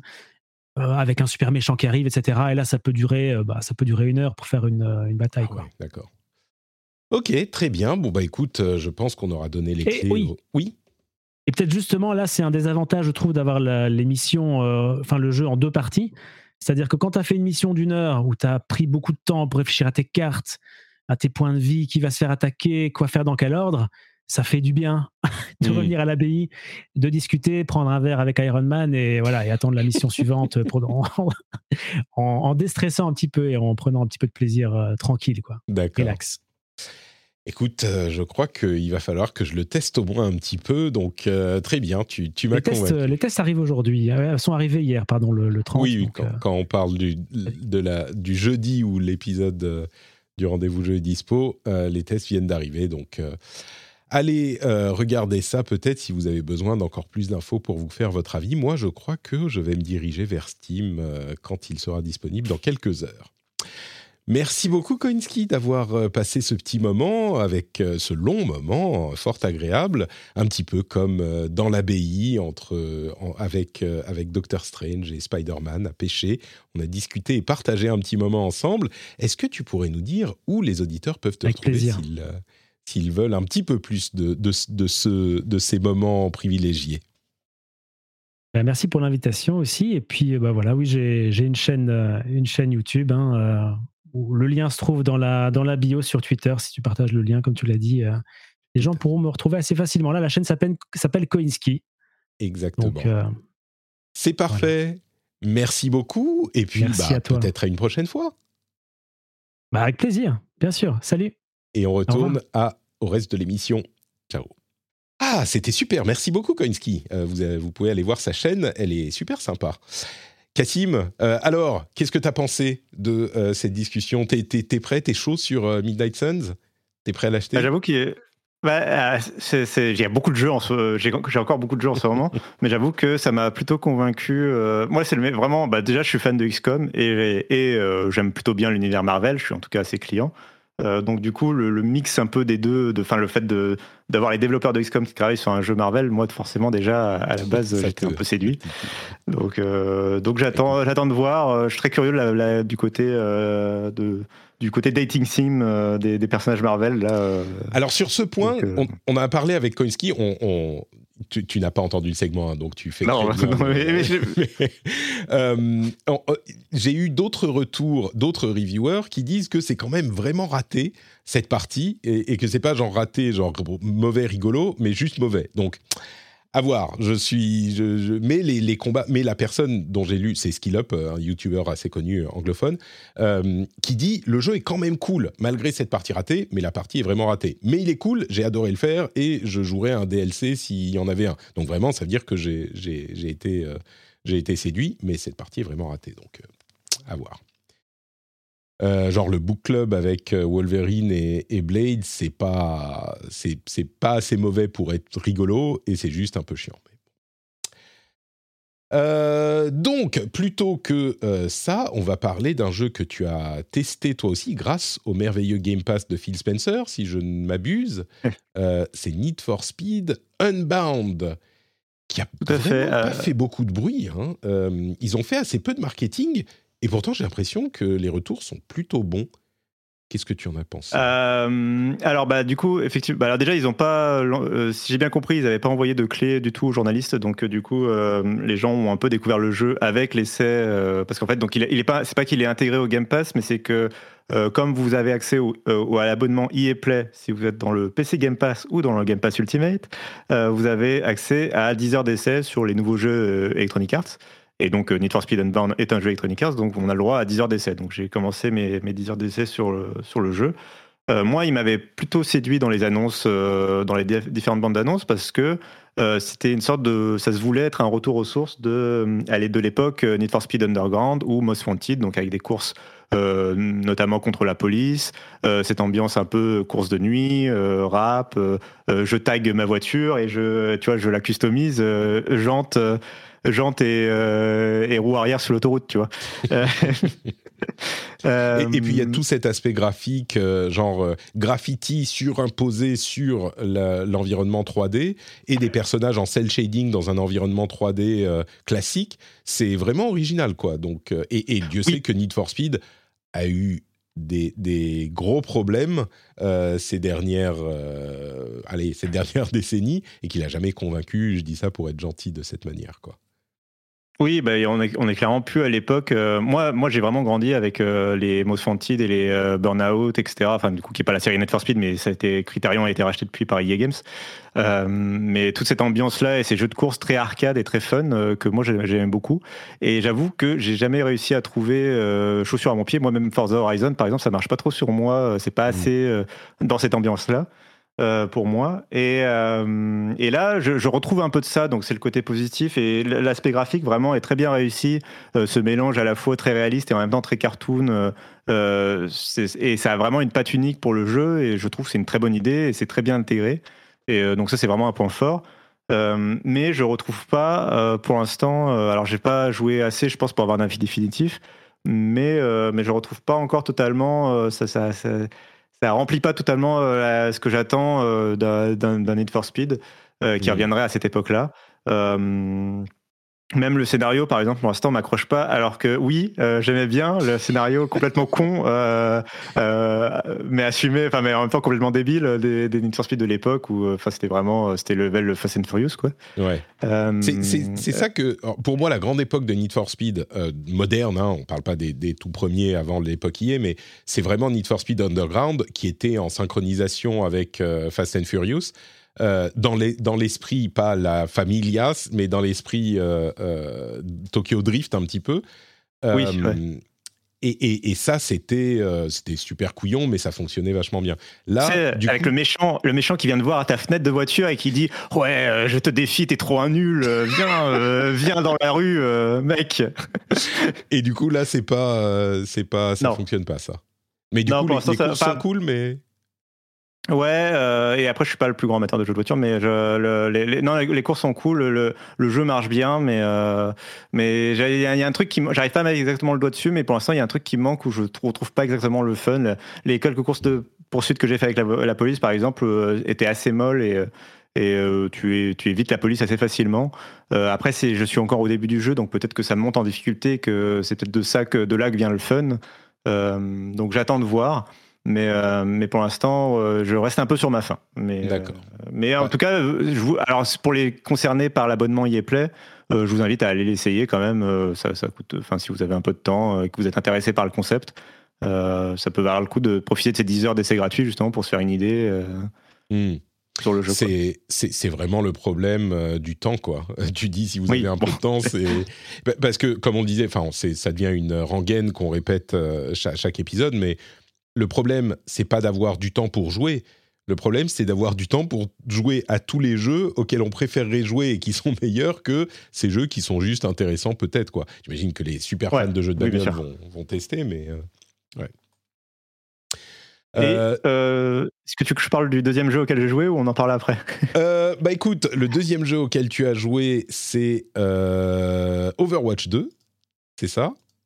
Oui, tout à fait. Mais peut-être que, comme moi aussi, euh, j'ai joué à Overwatch et qu'on a des infos sur la saison 2, euh, on va se laisser ça pour après. Après quoi, me direz-vous? Eh bien, après World of Warcraft Dragonflight, euh, qui a été lancé cette semaine également et auquel j'ai joué. Et c'est un événement pour moi, hein, un événement parce que j'ai pas joué à World of Warcraft depuis combien de temps Quand est-ce qu'est sorti Battle for Azeroth? Je suis monté au niveau max dans Battle for Azeroth, ce qui n'était pas l'extension précédente, mais celle d'avant encore. Et euh, j'ai plus joué depuis. J'ai même pas joué à euh, Shadowlands, qui était l'expansion précédente. Je l'ai pas sur mon compte. J'ai 2018 euh, Battle. C'est ça. Donc ça fait genre 4 ans que j'ai pas joué à World of Warcraft et j'ai même pas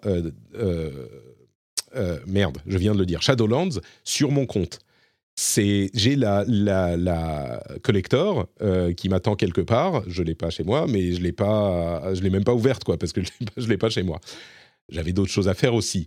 Mais, euh, mais du coup, c'est vrai. Oui, entre parenthèses, les collectors, c'est mon, c'est un problème dont je ne me départirai jamais. Je les ai toutes et je, je ne peux euh, pas ne pas continuer à les acheter. Tu vois, c'est genre physiquement impossible de ne pas continuer à acheter. J'en ai. Attends, 1, 2, 3, 4, 5, 6, 7, 8, 9, 10, 11, 12. J'ai 12 boîtes. Parce qu'il y a aussi la, le, combien le truc des 15 ans ou des, 20, des 15 ans, ouais. Euh, j'ai 12 boîtes. Je peux pas maintenant tout à coup arrêter ma collection. Et pourtant, je suis pas un collectionneur. Je ne collectionne rien du tout. J'ai que ça. Donc, euh, bref. J'ai acheté Dragonflight parce que là, pour le coup, j'étais intéressé. C'est pas juste pour le principe, j'étais intéressé. Ça fait 4 ans et comme beaucoup de joueurs de World of Warcraft à différentes périodes de leur vie, c'est euh, quoi, 15, euh, presque 20 dernières années. Bah, périodiquement, on se dit oh bah je retournerai bien jouer un petit peu à World of Warcraft, voir comment ça se passe, ce qui a changé, etc., etc. Et du coup, j'ai lancé Dragonflight et Hmm, je suis, je suis partagé. Il y a deux. Les retours, euh, les retours sont plutôt positifs autour de l'extension. Euh, je parlais au sens global. Euh, de, J'ai l'impression de la communauté pour l'instant. Eh ben, écoute, les retours sont plutôt positifs, oui. et c'est en partie avec ces retours positifs que je me suis dit ah bah cool, peut-être qu'il y a des trucs différents, nouveaux, intéressants. je vais aller voir. Et donc j'ai fait pour préciser aux gens qui n'ont pas suivi, euh, dans cette nouvelle extension, il y a euh, différentes choses. On va sur un nouveau continent qui est les Dragon Isles, les îles des dragons, d'où viennent les dragons, les cinq aspects, les différentes couleurs de dragons, et toute l'histoire tourne autour de leur histoire et des nouvelles menaces qui euh, émergent dans cette zone que évidemment on n'a jamais vue et il y a des trucs endormis qui se réveillent tout à coup comme par hasard juste maintenant. Et au niveau gameplay, il y a une nouvelle race, les Draktyr, qui sont des sortes de dragons humanoïdes, et une nouvelle classe, l'évocateur, qui est euh, soit soigneur, soit DPS, et euh, qui, que seuls les Draktyr, les peuvent être. Et du coup, euh, j'ai créé mon personnage Draktyr, qui est au bon niveau pour commencer l'extension, et il y a une zone de départ dont j'avais entendu dire qu'elle était super bien la meilleure zone de départ euh, créée par euh, enfin du jeu de l'histoire du jeu euh, vraiment super bien foutu. Et du coup je me suis dit ah peut-être qu'il y a des trucs de fou qu'ils ont fait peut-être que c'est des, des, choses vraiment intéressantes et nouvelles et différentes. Et je suis je me suis retrouvé dans la zone de départ des Draktyr et j'ai joué à World of Warcraft. Mais Vraiment, genre j'ai ah il y a une quête pour aller tuer euh, 10 monstres de ce truc-là et en même temps récupère euh, trois trucs qui le font tomber.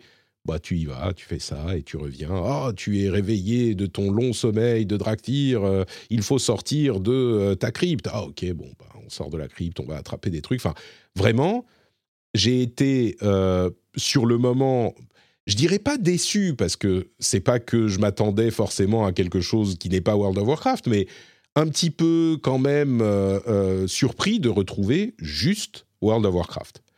Et c'est confortable, c'est sympa, c'est tout ce qu'on peut imaginer, mais bah, c'est World of Warcraft et basta. Et du coup. Je crois que. Oui. Euh, si je peux me permettre, je crois que ton ressenti est aussi du fait que tu as loupé Shadowlands et j'ai l'impression, enfin moi de ce que j'ai compris, euh, n'étant pas un joueur aguerri de World of Warcraft, euh, c'est que Shadowlands avait quand même fait pas mal euh, grimacer les fans. Et bon après les fans sont aussi en colère contre Blizzard depuis longtemps, mais là en particulier Shadowlands avait quand même l'air d'avoir cristallisé pas mal de complaintes et que du coup il y a un côté retour, enfin Dragonflight, retour en arrière, enfin retour à ce que les gens aimaient et comme toi, tu as raté le mauvais épisode, on va dire, euh, j'ai l'impression que peut-être tu as juste, bah oui, ok, c'est la même chose qu'avant, mais en fait, c'est la même chose qu'avant qui a manqué aux gens euh, ces deux dernières années, tu vois. J'ai l'impression. Il y a un peu de ça. C'est possible, c'est possible. Je suis pas convaincu que ça soit le cas parce qu'on parlait vraiment du, euh, du endgame dans les problématiques de d'ailleurs de Battle for Azeroth et, et Shadowlands. Shadowlands. Pourquoi j'arrive pas à retenir le nom de cette extension là et je ne suis pas certain que c'était des problèmes dans l'expérience de jeu de départ, tu vois, du, du, du leveling. Mhm. On parle des problèmes de euh, l'ère du AP, du euh, Artifact Power et de ce genre de truc qui a été euh, prolongé sur très longtemps, qui était très bien dans Legion, mais bref. C'est quoi qu'il en soit, effectivement, c'est peut-être pour ça, mais j'ai été un petit peu, un petit peu surpris de trouver juste un World of Warcraft comme on l'avait toujours connu. Et puis du coup, là, au lancement mardi de l'extension elle-même, je suis allé voyager dans les îles euh, des dragons, des îles, je sais pas comment elles s'appellent en, français, les îles draconides, les îles des dragons. Euh, et ben, là encore, il y a des gens qui partagent des screenshots en disant oh mais c'est tellement beau cette euh, architecture, cette géographie, regarde cette zone. Et là encore, je trouve un niveau graphique. Alors peut-être que je m'en souviens avec des, pas, pas, comment dire, que je m'en souviens pas vraiment euh, comme c'est effectivement, mais pas depuis Legion, par exemple, qui était une très très bonne extension, le niveau graphique ne m'a pas l'air d'être particulièrement différent. Quoi. On avait déjà des zones très très belles et des trucs euh, de cette qualité-là, à peu près. Euh, donc je suis pas, je suis pas émerveillé par ça.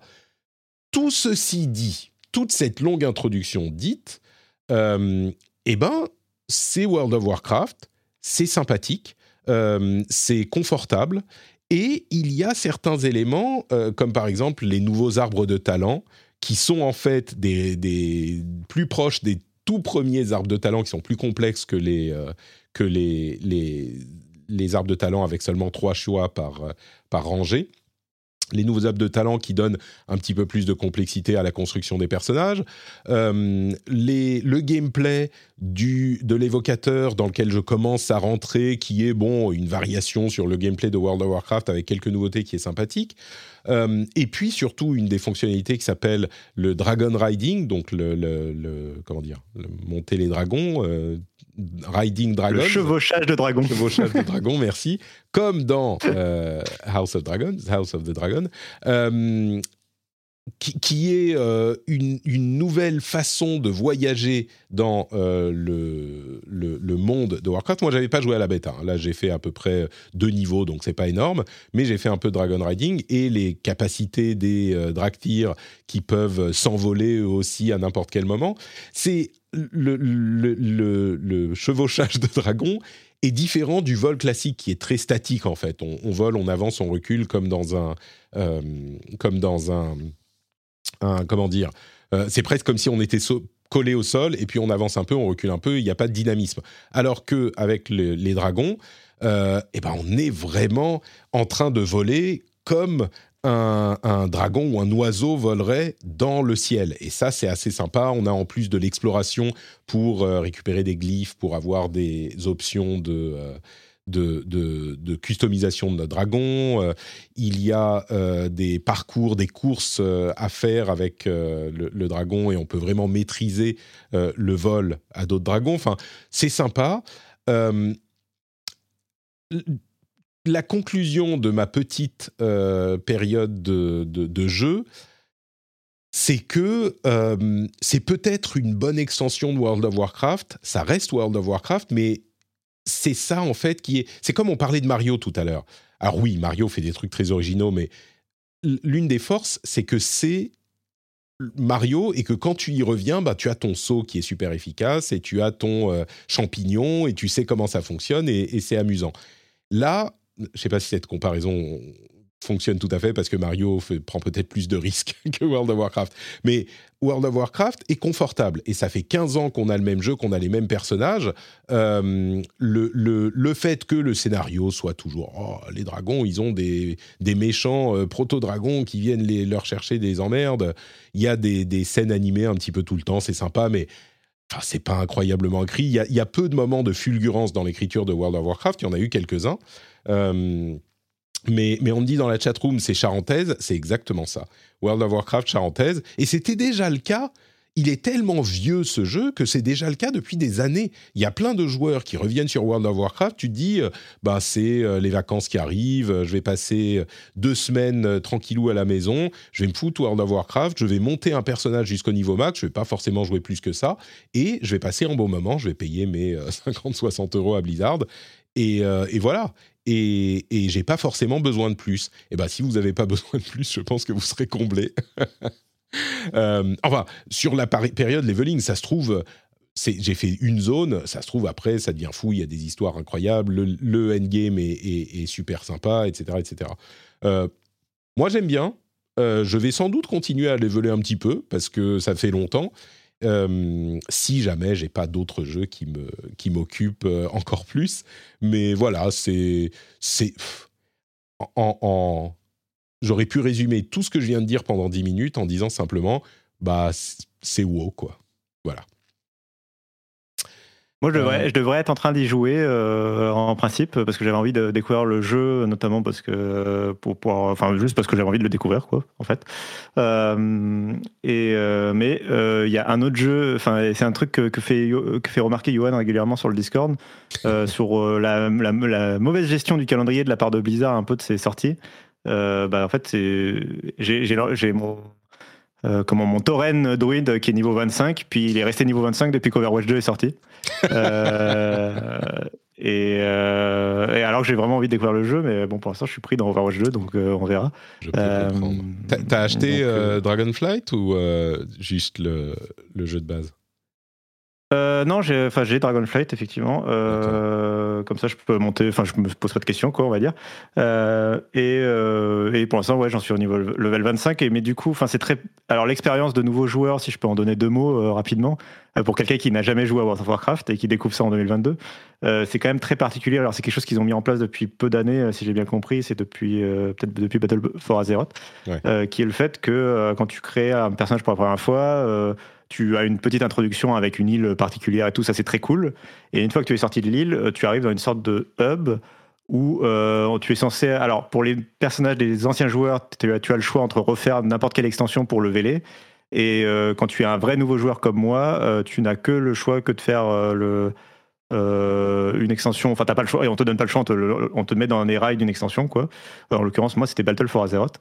Euh, et, du coup, on m'a envoyé à l'autre bout du monde euh, très rapidement et en m'expliquant qu'en fait, j'avais déjà fait 20 euh, 000 hauts faits et que j'étais un héros et que j'étais le sauveur de la paix, etc. Alors que je venais juste d'une île déserte il y a deux secondes. Et, donc, enfin, c'est une sorte d'histoire de faille temporelle, blablabla. et, et donc, c'est un peu déstabilisant et je je comprends un peu mieux, enfin ça me permet de mieux comprendre World of Warcraft pour l'instant. Après, je suis à bas niveau, mais sur le côté que euh, effectivement, on te, donne beaucoup de compétences très rapidement, on te fait pas mal jouer euh, le côté fun du gameplay, euh, mais le côté scénarisation est effectivement un peu légère où il n'y a pas beaucoup de scènes cinématiques et en fait beaucoup de d'éléments de scénario pour l'instant, en tout cas dans mon expérience, passent par le texte des quêtes que tu as très rapidement la flemme de lire. Mmh. et on te dit, ah oui, on te dit, va dans cette zone, fais ça, va dans cette zone, fais ça. Et en fait, ton, ta dopamine vient de, ta barre d'expérience qui se remplit assez vite et, du fait de compléter des quêtes et qui, est assez plaisant. Euh, et du gameplay en lui-même, mais vient pas forcément de d'apprendre à connaître les personnages, euh, du lore et du scénario. Donc c'est assez particulier. Euh, voilà, c'était pour rajouter quelques mots. Ouais, ouais, bah, je suis assez, je suis assez d'accord sur, euh, sur ta description et ça se confirme hein, sur la suite. Il y a eu, encore une fois, sur quelques extensions, euh, des moments de, de, scénario qui étaient exceptionnels. mais, mais dans l'ensemble, l'essentiel de l'expérience, c'est vraiment le gameplay, le fait de monter de niveau, le fait de monter le niveau de ton, ton armure, enfin ton équipement. Mm-hmm. mais tu vois, j'aurais pas pensé mais là, euh, je ne serais pas contre le fait de retourner jouer et faire quelques quêtes en plus, tu vois, et puis euh, maîtriser un petit peu plus le dragonnage, euh, vraiment pour pouvoir m'envoler, m'envoler dans les cieux des, des, îles. Ouais, j'ai hâte de découvrir tout ça. Alors en plus, du coup, j'ai relancé le jeu il y a quelques jours là, quand le, jeu est sorti ou il était en pré-lancement parce qu'en plus c'est un peu. Alors pour quelqu'un qui est nouveau dans l'expérience aussi, c'est assez bizarre euh, le système de Blizzard de euh, on te met des bêtas, on te met du PTR, puis en fait après on te met des pages de pré-lancement qui mettent des nouveautés mais pas vraiment. Enfin bref, voilà. Euh, et là, du coup, on m'a remis mon personnage dans la capitale. Euh, de la Horde, là, euh, dont j'ai oublié le nom. Euh, et ouais, Orgrimmar. Et, et on, on m'explique Ah, en fait, Dragonfly était disponible. Tiens, il y a des quêtes, viens me voir. alors que enfin, j'étais chez les Aztèques à deux secondes, en train de battre contre des dinos. et là, on me dit, en fait, maintenant, il y a du grabuge sur l'île des dragons, viens me voir. Ouais, ouais, Donc, c'est un peu particulier, mais bon, c'est. Moi je, te, moi, je te recommanderais de faire un évocateur. Euh, tu fais un Dragfir, tu fais la, zone de début et puis tu vas direct sur les îles des dragons. Et ouais, il faut vais faire, la dernière extension. à ce stade, à moins que tu veuilles faire le tout début, je te dirais, bon, fais la dernière extension, c'est plus cool. quoi. Mais j'avoue que là, c'est un point qui m'a peut-être un peu déçu, c'est que moi qui suis fan de Warcraft 1 et 2 à la base et un peu de Warcraft 3, euh, c'est euh, moi je m'attends moi je voulais voir euh, tu vois je voulais voir Azeroth je voulais voir un peu voilà. Et là on me dit eh, en fait va chez les Aztèques ils sont dans des trucs que t'as pas du tout. Enfin quoi? Je connais pas. Bah tu peux faire le jeu de base ça n'existait hein, pas Oh, toutes ces nations qui n'existaient pas dans le lore à l'époque où je jouais à Warcraft. Ah oui, ça, ça évidemment. Il y a quand même, tu sais, à l'époque, ça fait quand même, là, depuis que World of Warcraft est sorti, ça fait plus de 15 ans, presque 20. Hein. Bien sûr, bien il y a eu des trucs qui sont passés. Euh, dans le chatroom, on nous dit des milliers d'heures sur WoW. Je suis pas sûr d'avoir lu une quête en entier. Bravo Asran, c'est exactement comme ça que, que se, se sentent la plupart des joueurs. Donc voilà pour World of Warcraft, je continuerai sans doute à y jouer un petit peu, mais on a aussi des infos. Alors un jeu sur lequel on est tous les deux et auquel on prend, je crois, beaucoup de plaisir, euh, Overwatch 2. Alors on n'a pas besoin de passer deux heures dessus parce qu'on en a beaucoup parlé jusqu'à maintenant, mais il y a eu des annonces pour la saison 2 euh, avec euh, des, des, trucs plutôt cool, des nouveaux skins, un nouveau personnage, Ramatra, qui est un tank qui est hyper bien designé, je trouve. Euh, mais mais au-delà de ça, donc, tu dis, tu, tu, continues à jouer à Overwatch 2, c'est celui qui te prend le, le plus de temps, c'est ça? Ah bah je pense que dans la partie les jeux du moment euh, du rendez-vous jeu, j'aurais dû avoir plus de découvertes et plus de jeux euh, dont j'aurais voulu parler. tu sais, les, les Pentiment et compagnie.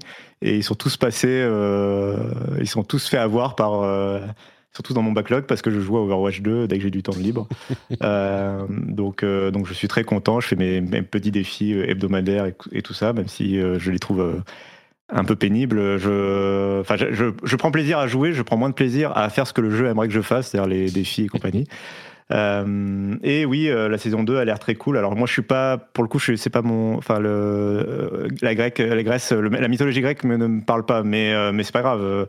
Euh, ça, me donne envie. Et alors, je fais face à un problème. Il y a plusieurs skins et un événement euh, basé sur la mythologie grecque, effectivement, dont on n'a pas tous les détails. Euh, mais oui, c'est pour ça que, que, tu dis ça. Et je fais face à un dilemme qui est à peu près le même que le tien, c'est que psychologiquement, je m'étais mis en tête que pour, pour le moment, j'allais prendre les Battle Pass les uns après les autres. Mmh. mais là, du coup, le Battle Pass m'intéresse pas forcément. Mais, euh, mais comme j'ai déjà pris le, celui du, enfin, le premier et que j'ai pas envie d'avoir un trou dans, euh, tu vois, un peu comme toi et tes collectors, euh, je, voilà, pour l'instant, je, je, réfléchis. Il y a quand même des chances que je craque parce que, alors, autant la boutique ne me fait rien, enfin, j'ai vraiment aucune envie de payer quoi que ce soit dans, ce, dans le jeu, malheureusement pour Blizzard. Autant les Battle Pass, par contre, ça, pour l'instant, je suis prêt à, à y souscrire, on va dire. Mm. Euh, c'est vraiment l'achat à l'unité des trucs dans la boutique. Euh, la pauvre Kiriko, moi, elle a toujours son skin de base et ses voice lines de base et tout ça. Hein. Euh, ouais. Moi, je crois que, moi, je, crois que je vais me laisser tenter. Pardon, je croyais que tu avais fini. Non, non, vas-y, vas-y, vas-y. Moi, je crois que je vais me laisser tenter par le Battle Pass parce que le, le tank, il faut voir déjà s'ils vont réduire le niveau d'obtention du, du, nouveau perso sans le paiement du Battle Pass qui, qui donne accès instantanément. Euh, mais, mais, moi, je crois que je vais le prendre de toute façon parce qu'y avoir accès tout de suite, c'est cool. Je passe tellement de temps sur Overwatch 2. Et puis, euh, il faut que j'ai de quoi, euh, tu vois, que je commence à travailler sur le Battle Pass pour avoir toutes les skins et la skin mythique de la Junker Queen en Zeus Junker Queen, Zeus qui est, je trouve, euh, vraiment cool et beaucoup, beaucoup mieux que ce Genji euh, horrible euh, qui est sur la, la première. Euh, tu sais que ça fait partie du coup des trucs. alors là, c'est vraiment kink gameplay, enfin fan de, faut être hardcore fan de Overwatch 2, mais ne serait-ce que les nouveaux menus principaux, tu sais, quand tu arrives dans le jeu et qu'on te mhm. met. pour l'instant, le thème, c'est, bah, c'était Kiriko, c'était Genji justement, avec leurs thèmes, leurs thèmes musicaux. Et j'ai hâte de voir les, nouveaux, euh, les nouvelles ambiances de, justement avec le tank, avec euh, Junker en, Zeus, qui vont avoir leurs propres thèmes musicaux. Euh, ça fait partie des trucs. J'aime beaucoup le thème musical du nouveau tank.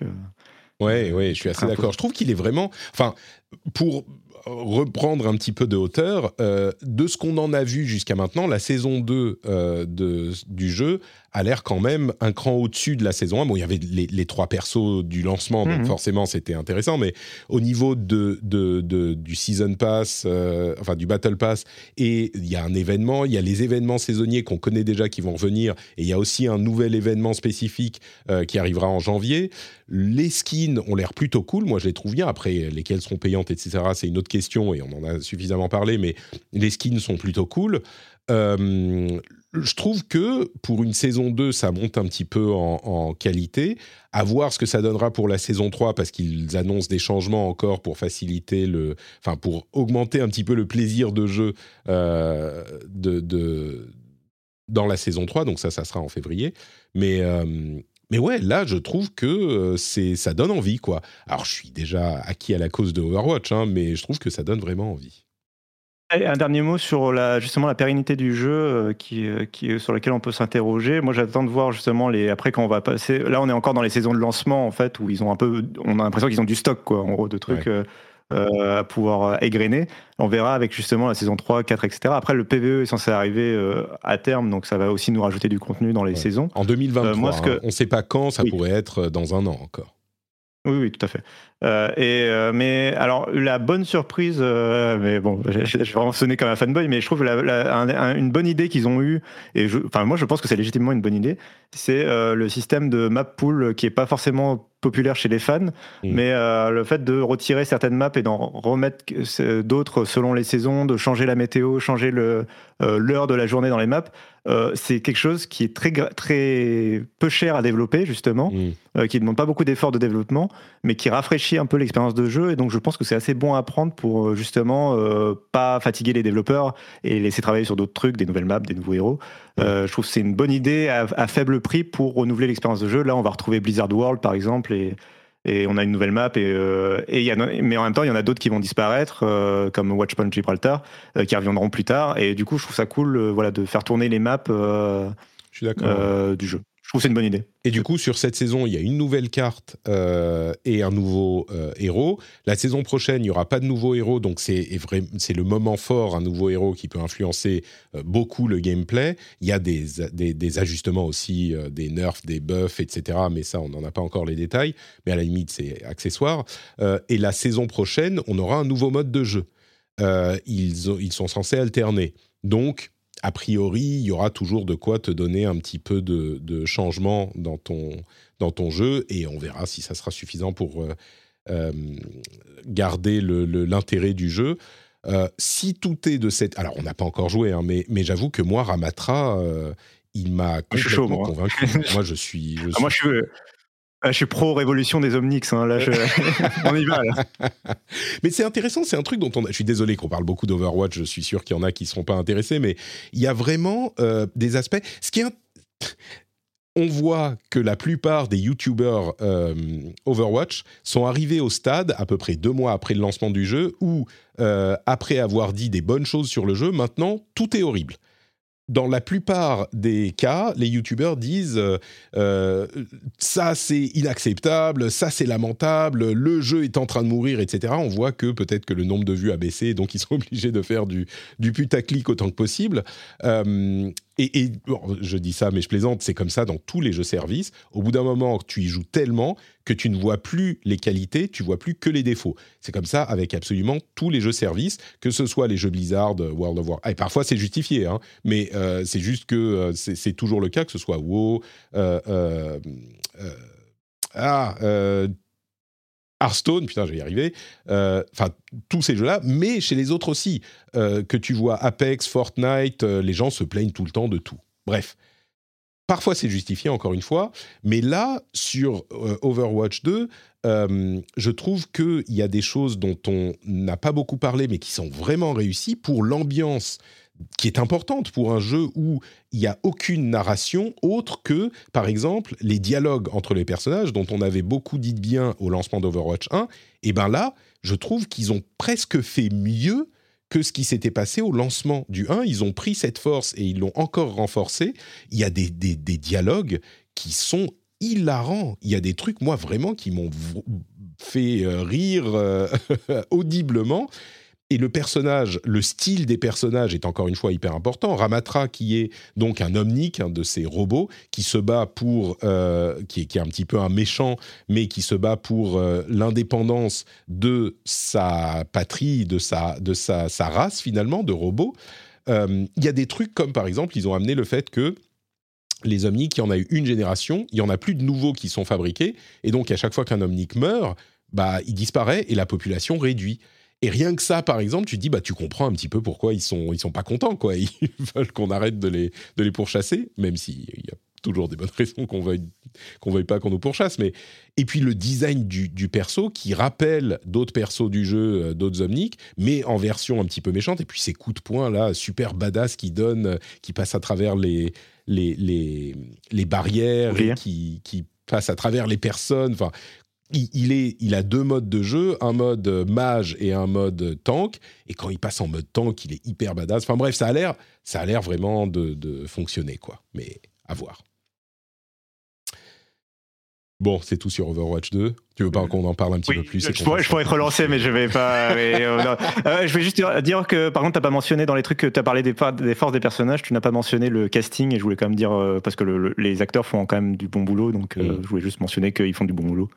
Il y a quand même un sacré casting, beaucoup de voix off, enfin beaucoup de voix. à chaque fois, en plus, ils font un très bon boulot pour aller chercher des gens culturellement proches de, du pays d'origine du héros. Donc voilà. Ouais. Tu sais, je vais quand même mentionner une chose. Euh, on a beaucoup parlé du coup de World of Warcraft, de Overwatch 2, tout ça. Si jamais le rachat par euh, Microsoft ne se fait pas, je t'avoue que ça me fera quand même euh, mal aux fesses de, de parce que c'est en train de disparaître toute l'histoire des scandales de Activision Blizzard et de Bobby Kotick, etc je, mentionnais ça et je continue à le faire à chaque fois qu'on parle de ces jeux-là. Et donc maintenant, voilà, c'est fait aussi. N'oublions pas que les scandales ne sont pas euh, réglés.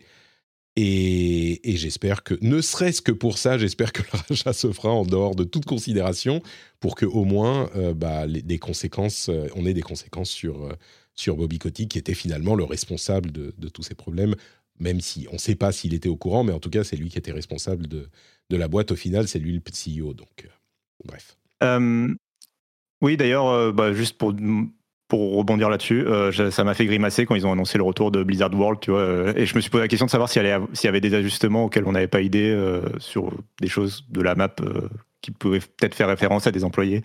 je crois pas qu'il y en avait. Hein, ils, ont, ils ont déjà tiré toutes les références, mais. Non, je sais pas. Mais, bah, comme Macri, oui, qui est devenu Cassidy, je sais pas, je sais pas si on avait. Euh, mais voilà, ça mais n'empêche que, tu vois, je me suis posé, enfin, voilà, ils annoncent le retour d'une map et je me suis posé la question. Enfin, ça montre bien quand même. Euh. Bon, euh, bah écoutez, c'est le 6 décembre que la saison 2 arrive et moi je vais acheter le Battle Pass. Voilà, je suis, je suis Yankee. Eh bien, je pense qu'on arrive, euh, on se dirige lentement vers la fin de l'émission avec le reste des euh, news. Euh, d'abord, d'autres sociétés qui ont eu des problèmes et là, pour le coup, pour qui ça va mieux, CD Projekt Red. C'est marrant comme l'influence d'un truc, a priori anecdotique, peut avoir des conséquences importantes suite à la sortie de Edge Runners, la série euh, cyberpunk de Netflix, eh ben le, jeu Cyberpunk 2077 de, euh, de CD Projekt s'est tellement bien vendu qu'ils ont fait leur meilleur troisième trimestre cette année. Et euh, les ventes de Cyberpunk du coup se sont, se sont envolées. Et donc CD Projekt va très très bien maintenant malgré et du coup le je dis c'est un petit truc c'est pas tout à fait vrai parce que c'est Edge Runner. Bon, c'est une, série, je l'ai pas vue, hein, mais il semblerait que ça soit bien. Mais surtout, le jeu a vu tous ces problèmes corrigés. Donc, il y a aussi cet aspect qui est important. Mais c'est pas que les gens qui l'avaient acheté qui sont, qui sont mis à y jouer. Il y a des gens qui l'ont acheté euh, aussi. Euh, et puis accessoirement, on a entendu parler du fait que euh, The Witcher, le remake, aurait une structure open world. Donc ça sera peut-être un jeu vraiment moderne à essayer. Euh, et puis si on parle de développement, Beyond Good and Evil 2 est encore en early development. Euh, je crois que c'est le record pour un jeu qui a été annoncé et qui est encore... Enfin, peut-être qu'il y a des jeux qui ont mis plus de temps à sortir, mais il est encore en early, en, en, en début de développement. Enfin, c'est une blague, là, ça devient ridicule, mais... Bref, entre CD Projekt et Beyond Good and Evil, si tu as des commentaires, n'hésite pas. Sinon, euh, non, sinon que la série euh, Netflix effectivement est de bonne qualité euh, et enfin je la trouve bien meilleure que le jeu, mais ah. la série donc Cyberpunk Edge Runners. Mais... C'est c'est bien ou c'est vraiment bien? Genre il faut le voir ou bon c'est si vous aimez le, le cyberpunk ça vous ça peut. Alors moi j'aime pas le cyberpunk et ça a marché sur moi quand même, donc c'est bien. Euh, après, euh, c'est bon, pas non plus la série du siècle, c'est pas Arcane, hein, on va se ouais, calmons-nous. Mais euh, mais mais c'est bien. Tu sais mon niveau de comparaison à tout. Est-ce que c'est Arcane Non, bon. Non, non, non.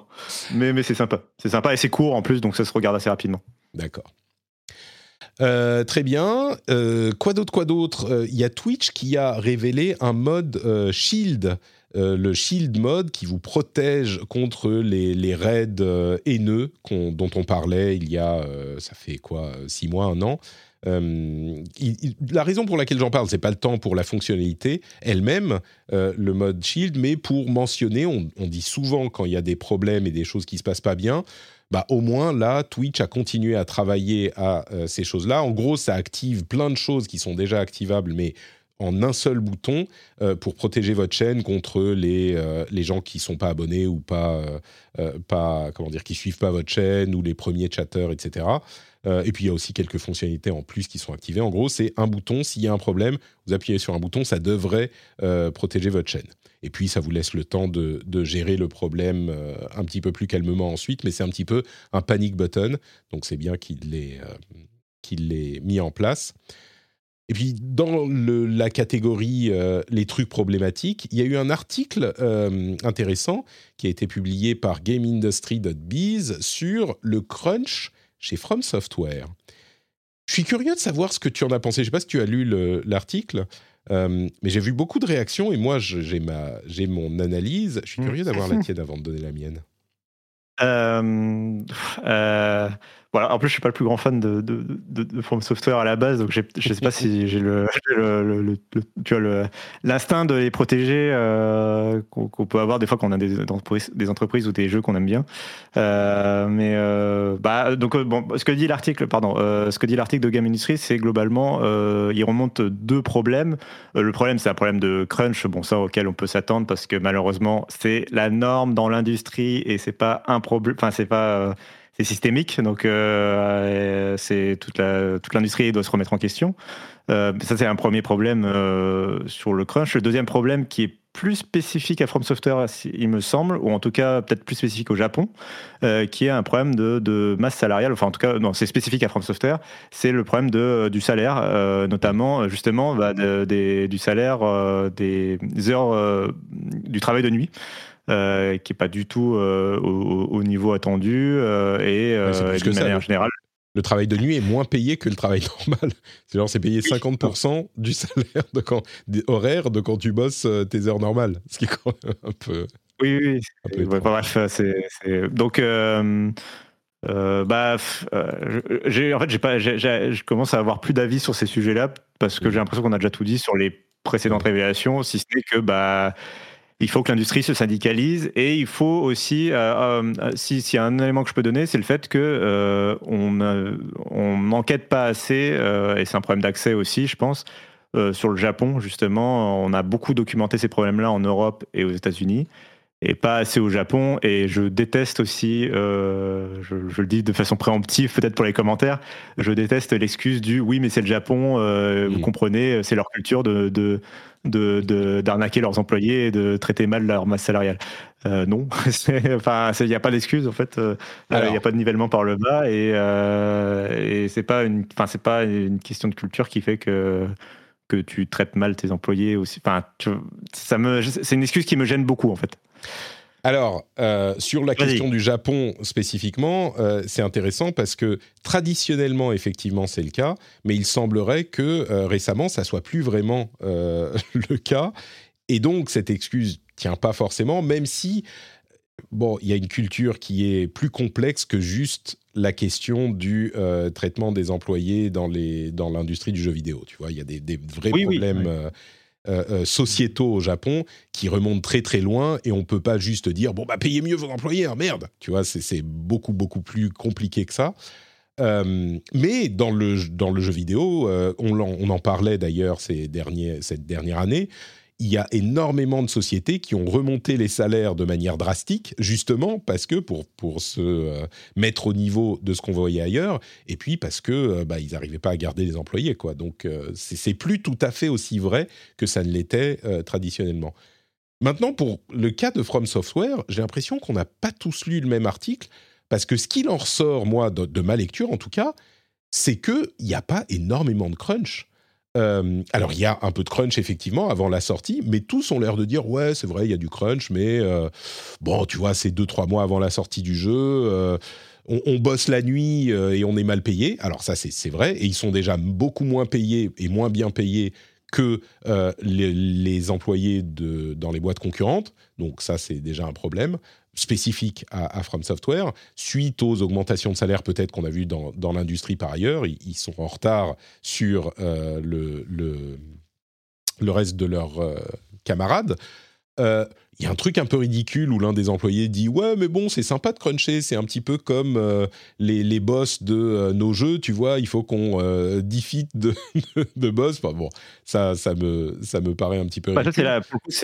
c'est alors, moi, je dirais plus loin que ridicule. Alors, je suis assez d'accord sur le fait que euh, ça n'a pas l'air d'être le problème principal, le crunch, parce que effectivement, si c'est que quelques mois, enfin, c'est que quelques temps juste avant la sortie d'un jeu, en fait, c'est le crunch auquel on peut s'attendre. Parce que je rappelle que le problème, c'est pas forcément de devoir des périodes où tu travailles trop, c'est le fait que euh, les périodes où tu travailles trop deviennent la norme dans la, dans la société et que toute la durée de vie du projet, notamment avec des reports euh, successifs, euh, en fait que la période crunch devienne la période normale de développement du jeu euh, où tu ne comptes plus tes heures. C'est ça la, problématique. Euh, pour être 100% clair, idéalement, zéro crunch. On est d'accord Et je suis sûr qu'il il est possible de gérer ces projets suffisamment bien pour minimiser au maximum. Maintenant, s'il y a un petit peu de crunch, pour la fin du dev, voilà. On peut, on peut, c'est pas la même proportion, ampleur de problème, quoi. Euh, cela dit, euh, par contre, pour moi, la citation là, euh, enfin, tu dis que c'est un peu ridicule. Pour moi, elle est vraiment problématique. C'est-à-dire que pour moi, elle est, fait partie de cette culture toxique, justement, sur le, qui, enfin, qui met en lumière le crunch comme quelque chose de de noble, de voilà, on, se sacrifie, on, verse un peu de sang pour euh, pour la beauté de l'art et euh, c'est comme ça qu'on crée des chefs-d'œuvre. On ne crée pas de chefs-d'œuvre si on n'a pas un peu perdu de son âme euh, au passage en travaillant sans compter. ça, par contre, j'y souscris pas du tout. Enfin, c'est pas et je. Oui, oui, non, mais je suis d'accord. C'est c'est c'est ridicule parce qu'il fait genre ah bah c'est comme un jeu alors qu'il oui, voilà. passe son, on est oui.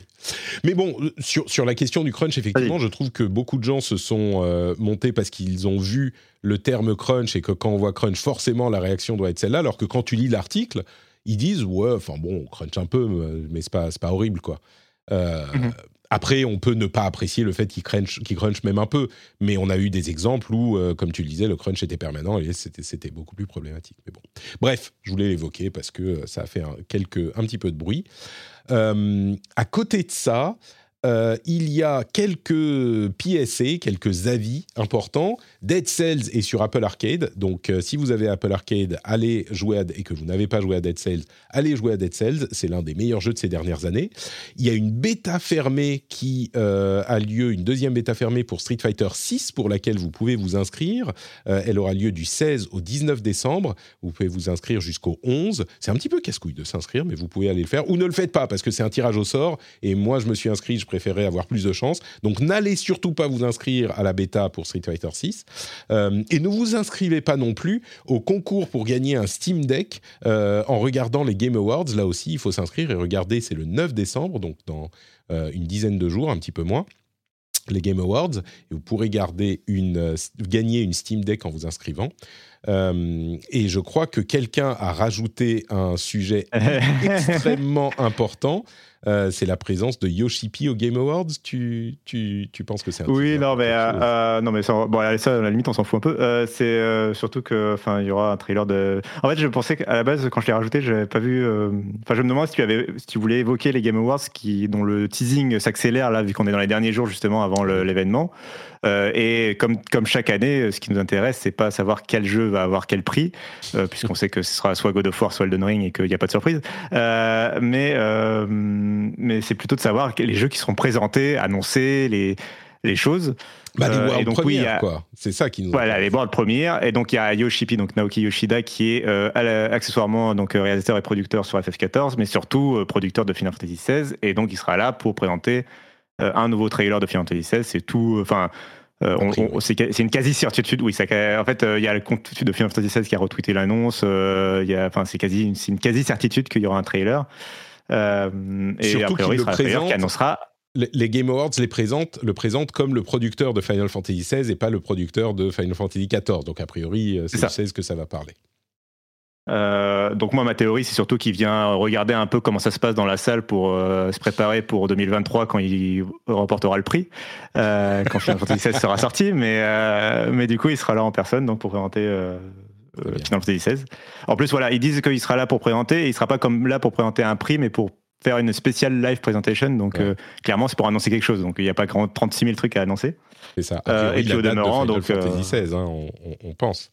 Oui. Oui, oui, clairement. Et, et puis du coup, j'attends, mais j'attends tous ces world premiers justement. J'attends. Il y a des, il y a des, il y a pas mal de rumeurs du côté du Game Pass aussi, qui risque d'avoir bah, sa petite fournée annoncée en prime time chez Jeff il y, voilà, il y, aura des petites. Euh, tu sais, c'est le petit 3 de, de, décembre, euh, le, le, le, Game Awards de Jeff, donc euh, c'est cool. Et bien sûr, la chose qu'on attend, c'est de, de, de, savoir quelle excuse ils trouveront pour faire passer une vidéo de, de Kojima. C'est surtout ça qui nous, qui nous, genre est-ce qu'il a acheté une nouvelle machine à café pour le bureau Est-ce que il a changé de lunettes Tu vois les, les, informations vraiment importantes pour lesquelles il. Bien sûr, bien sûr de faire une présentation. Bon, ah bah, en bah, plus, non, mais attends, en plus, il utilisait son jeu, donc euh, ça se trouve, il va enfin annoncer quelque chose de concret autour de son jeu, non? Il, il, a, il a fait pas mal de teasing euh, avec des acteurs ou je sais pas quoi. Oui, oui, oui, non, mais plein. Il y a eu, il y a eu quelques teasings, effectivement, mais, euh, mais bon. Mais, ou, ou, la saison 2 de son podcast, effectivement. Bon, bah merci Cassim d'avoir été présent avec moi dans cet épisode du rendez-vous jeu. C'était un vrai plaisir comme toujours. Est-ce que tu pourrais nous dire où on peut te retrouver sur Internet quand tu n'es pas dans les podcasts que je produis? Euh, bah, on peut me retrouver euh, sur twitter.com encore pour le moment, il euh, faut en profiter, sur donc twitter.com slash notcassim et sur frandroid.com euh, on a aussi une chaîne Twitch, on a une chaîne YouTube, euh, mais euh, voilà, sur fandroid.com, vous retrouvez mes articles où je parle de jeux vidéo. D'ailleurs, j'ai fait une prise en main, j'aurais pu en parler dans l'émission, je ne l'ai pas fait du tout. j'ai fait une prise en main de la console de jeu Razer Edge, qui est une console de jeu sous Android, qui est un peu particulier. Et du coup, je pose la question dans l'article notamment de savoir à qui elle s'adresse. Et je ne suis pas convaincu que ce soit pour les Occidentaux. Ah. Mais, mais c'est un produit qui est assez intéressant quand même. voilà. Donc je vous invite à aller lire ma prise en main sur fandroid.com sur frandroid.com. Merci beaucoup Cassim. Vous retrouverez aussi Cassim de temps en temps sur le Discord où euh, de nombreux auditeurs euh, et animateurs viennent interagir et on passe de bons moments sur le Discord euh, dont le lien est sur bah, dans les notes de l'émission. Hein. Euh, sur notre et bien sûr, je, aussi. Oui. Bien sûr, je discute uniquement sur le Discord en dehors de mes heures de travail. Hein. Euh, oui, oui, tout à fait. Mais moi aussi, moi aussi. Euh, enfin, si moi discuter sur le Discord, ça fait partie de mon travail, tu vois. Mais mais tous les auditeurs qui sont sur le Discord le font en dehors de leurs heures, horaires de travail. Heureusement, ils ont des horaires de travail qui semblent étranges et du coup, il y a de l'activité un petit peu tout le temps. Donc c'est parfait, c'est parfait. donc vous avez le lien vers le Discord dans les notes de l'émission ou sur notre patrick.com et puis vous retrouvez les liens vers tout ce que je fais là aussi, y compris le Twitch, le replay euh, sur YouTube, sur notre Patrick Podcast et le Patreon, patreon.com slash rdvjeux pour soutenir l'émission si vous le souhaitez. On vous remercie de nous avoir écoutés, on vous fait de grosses bises et on vous dit à la prochaine. Ciao ciao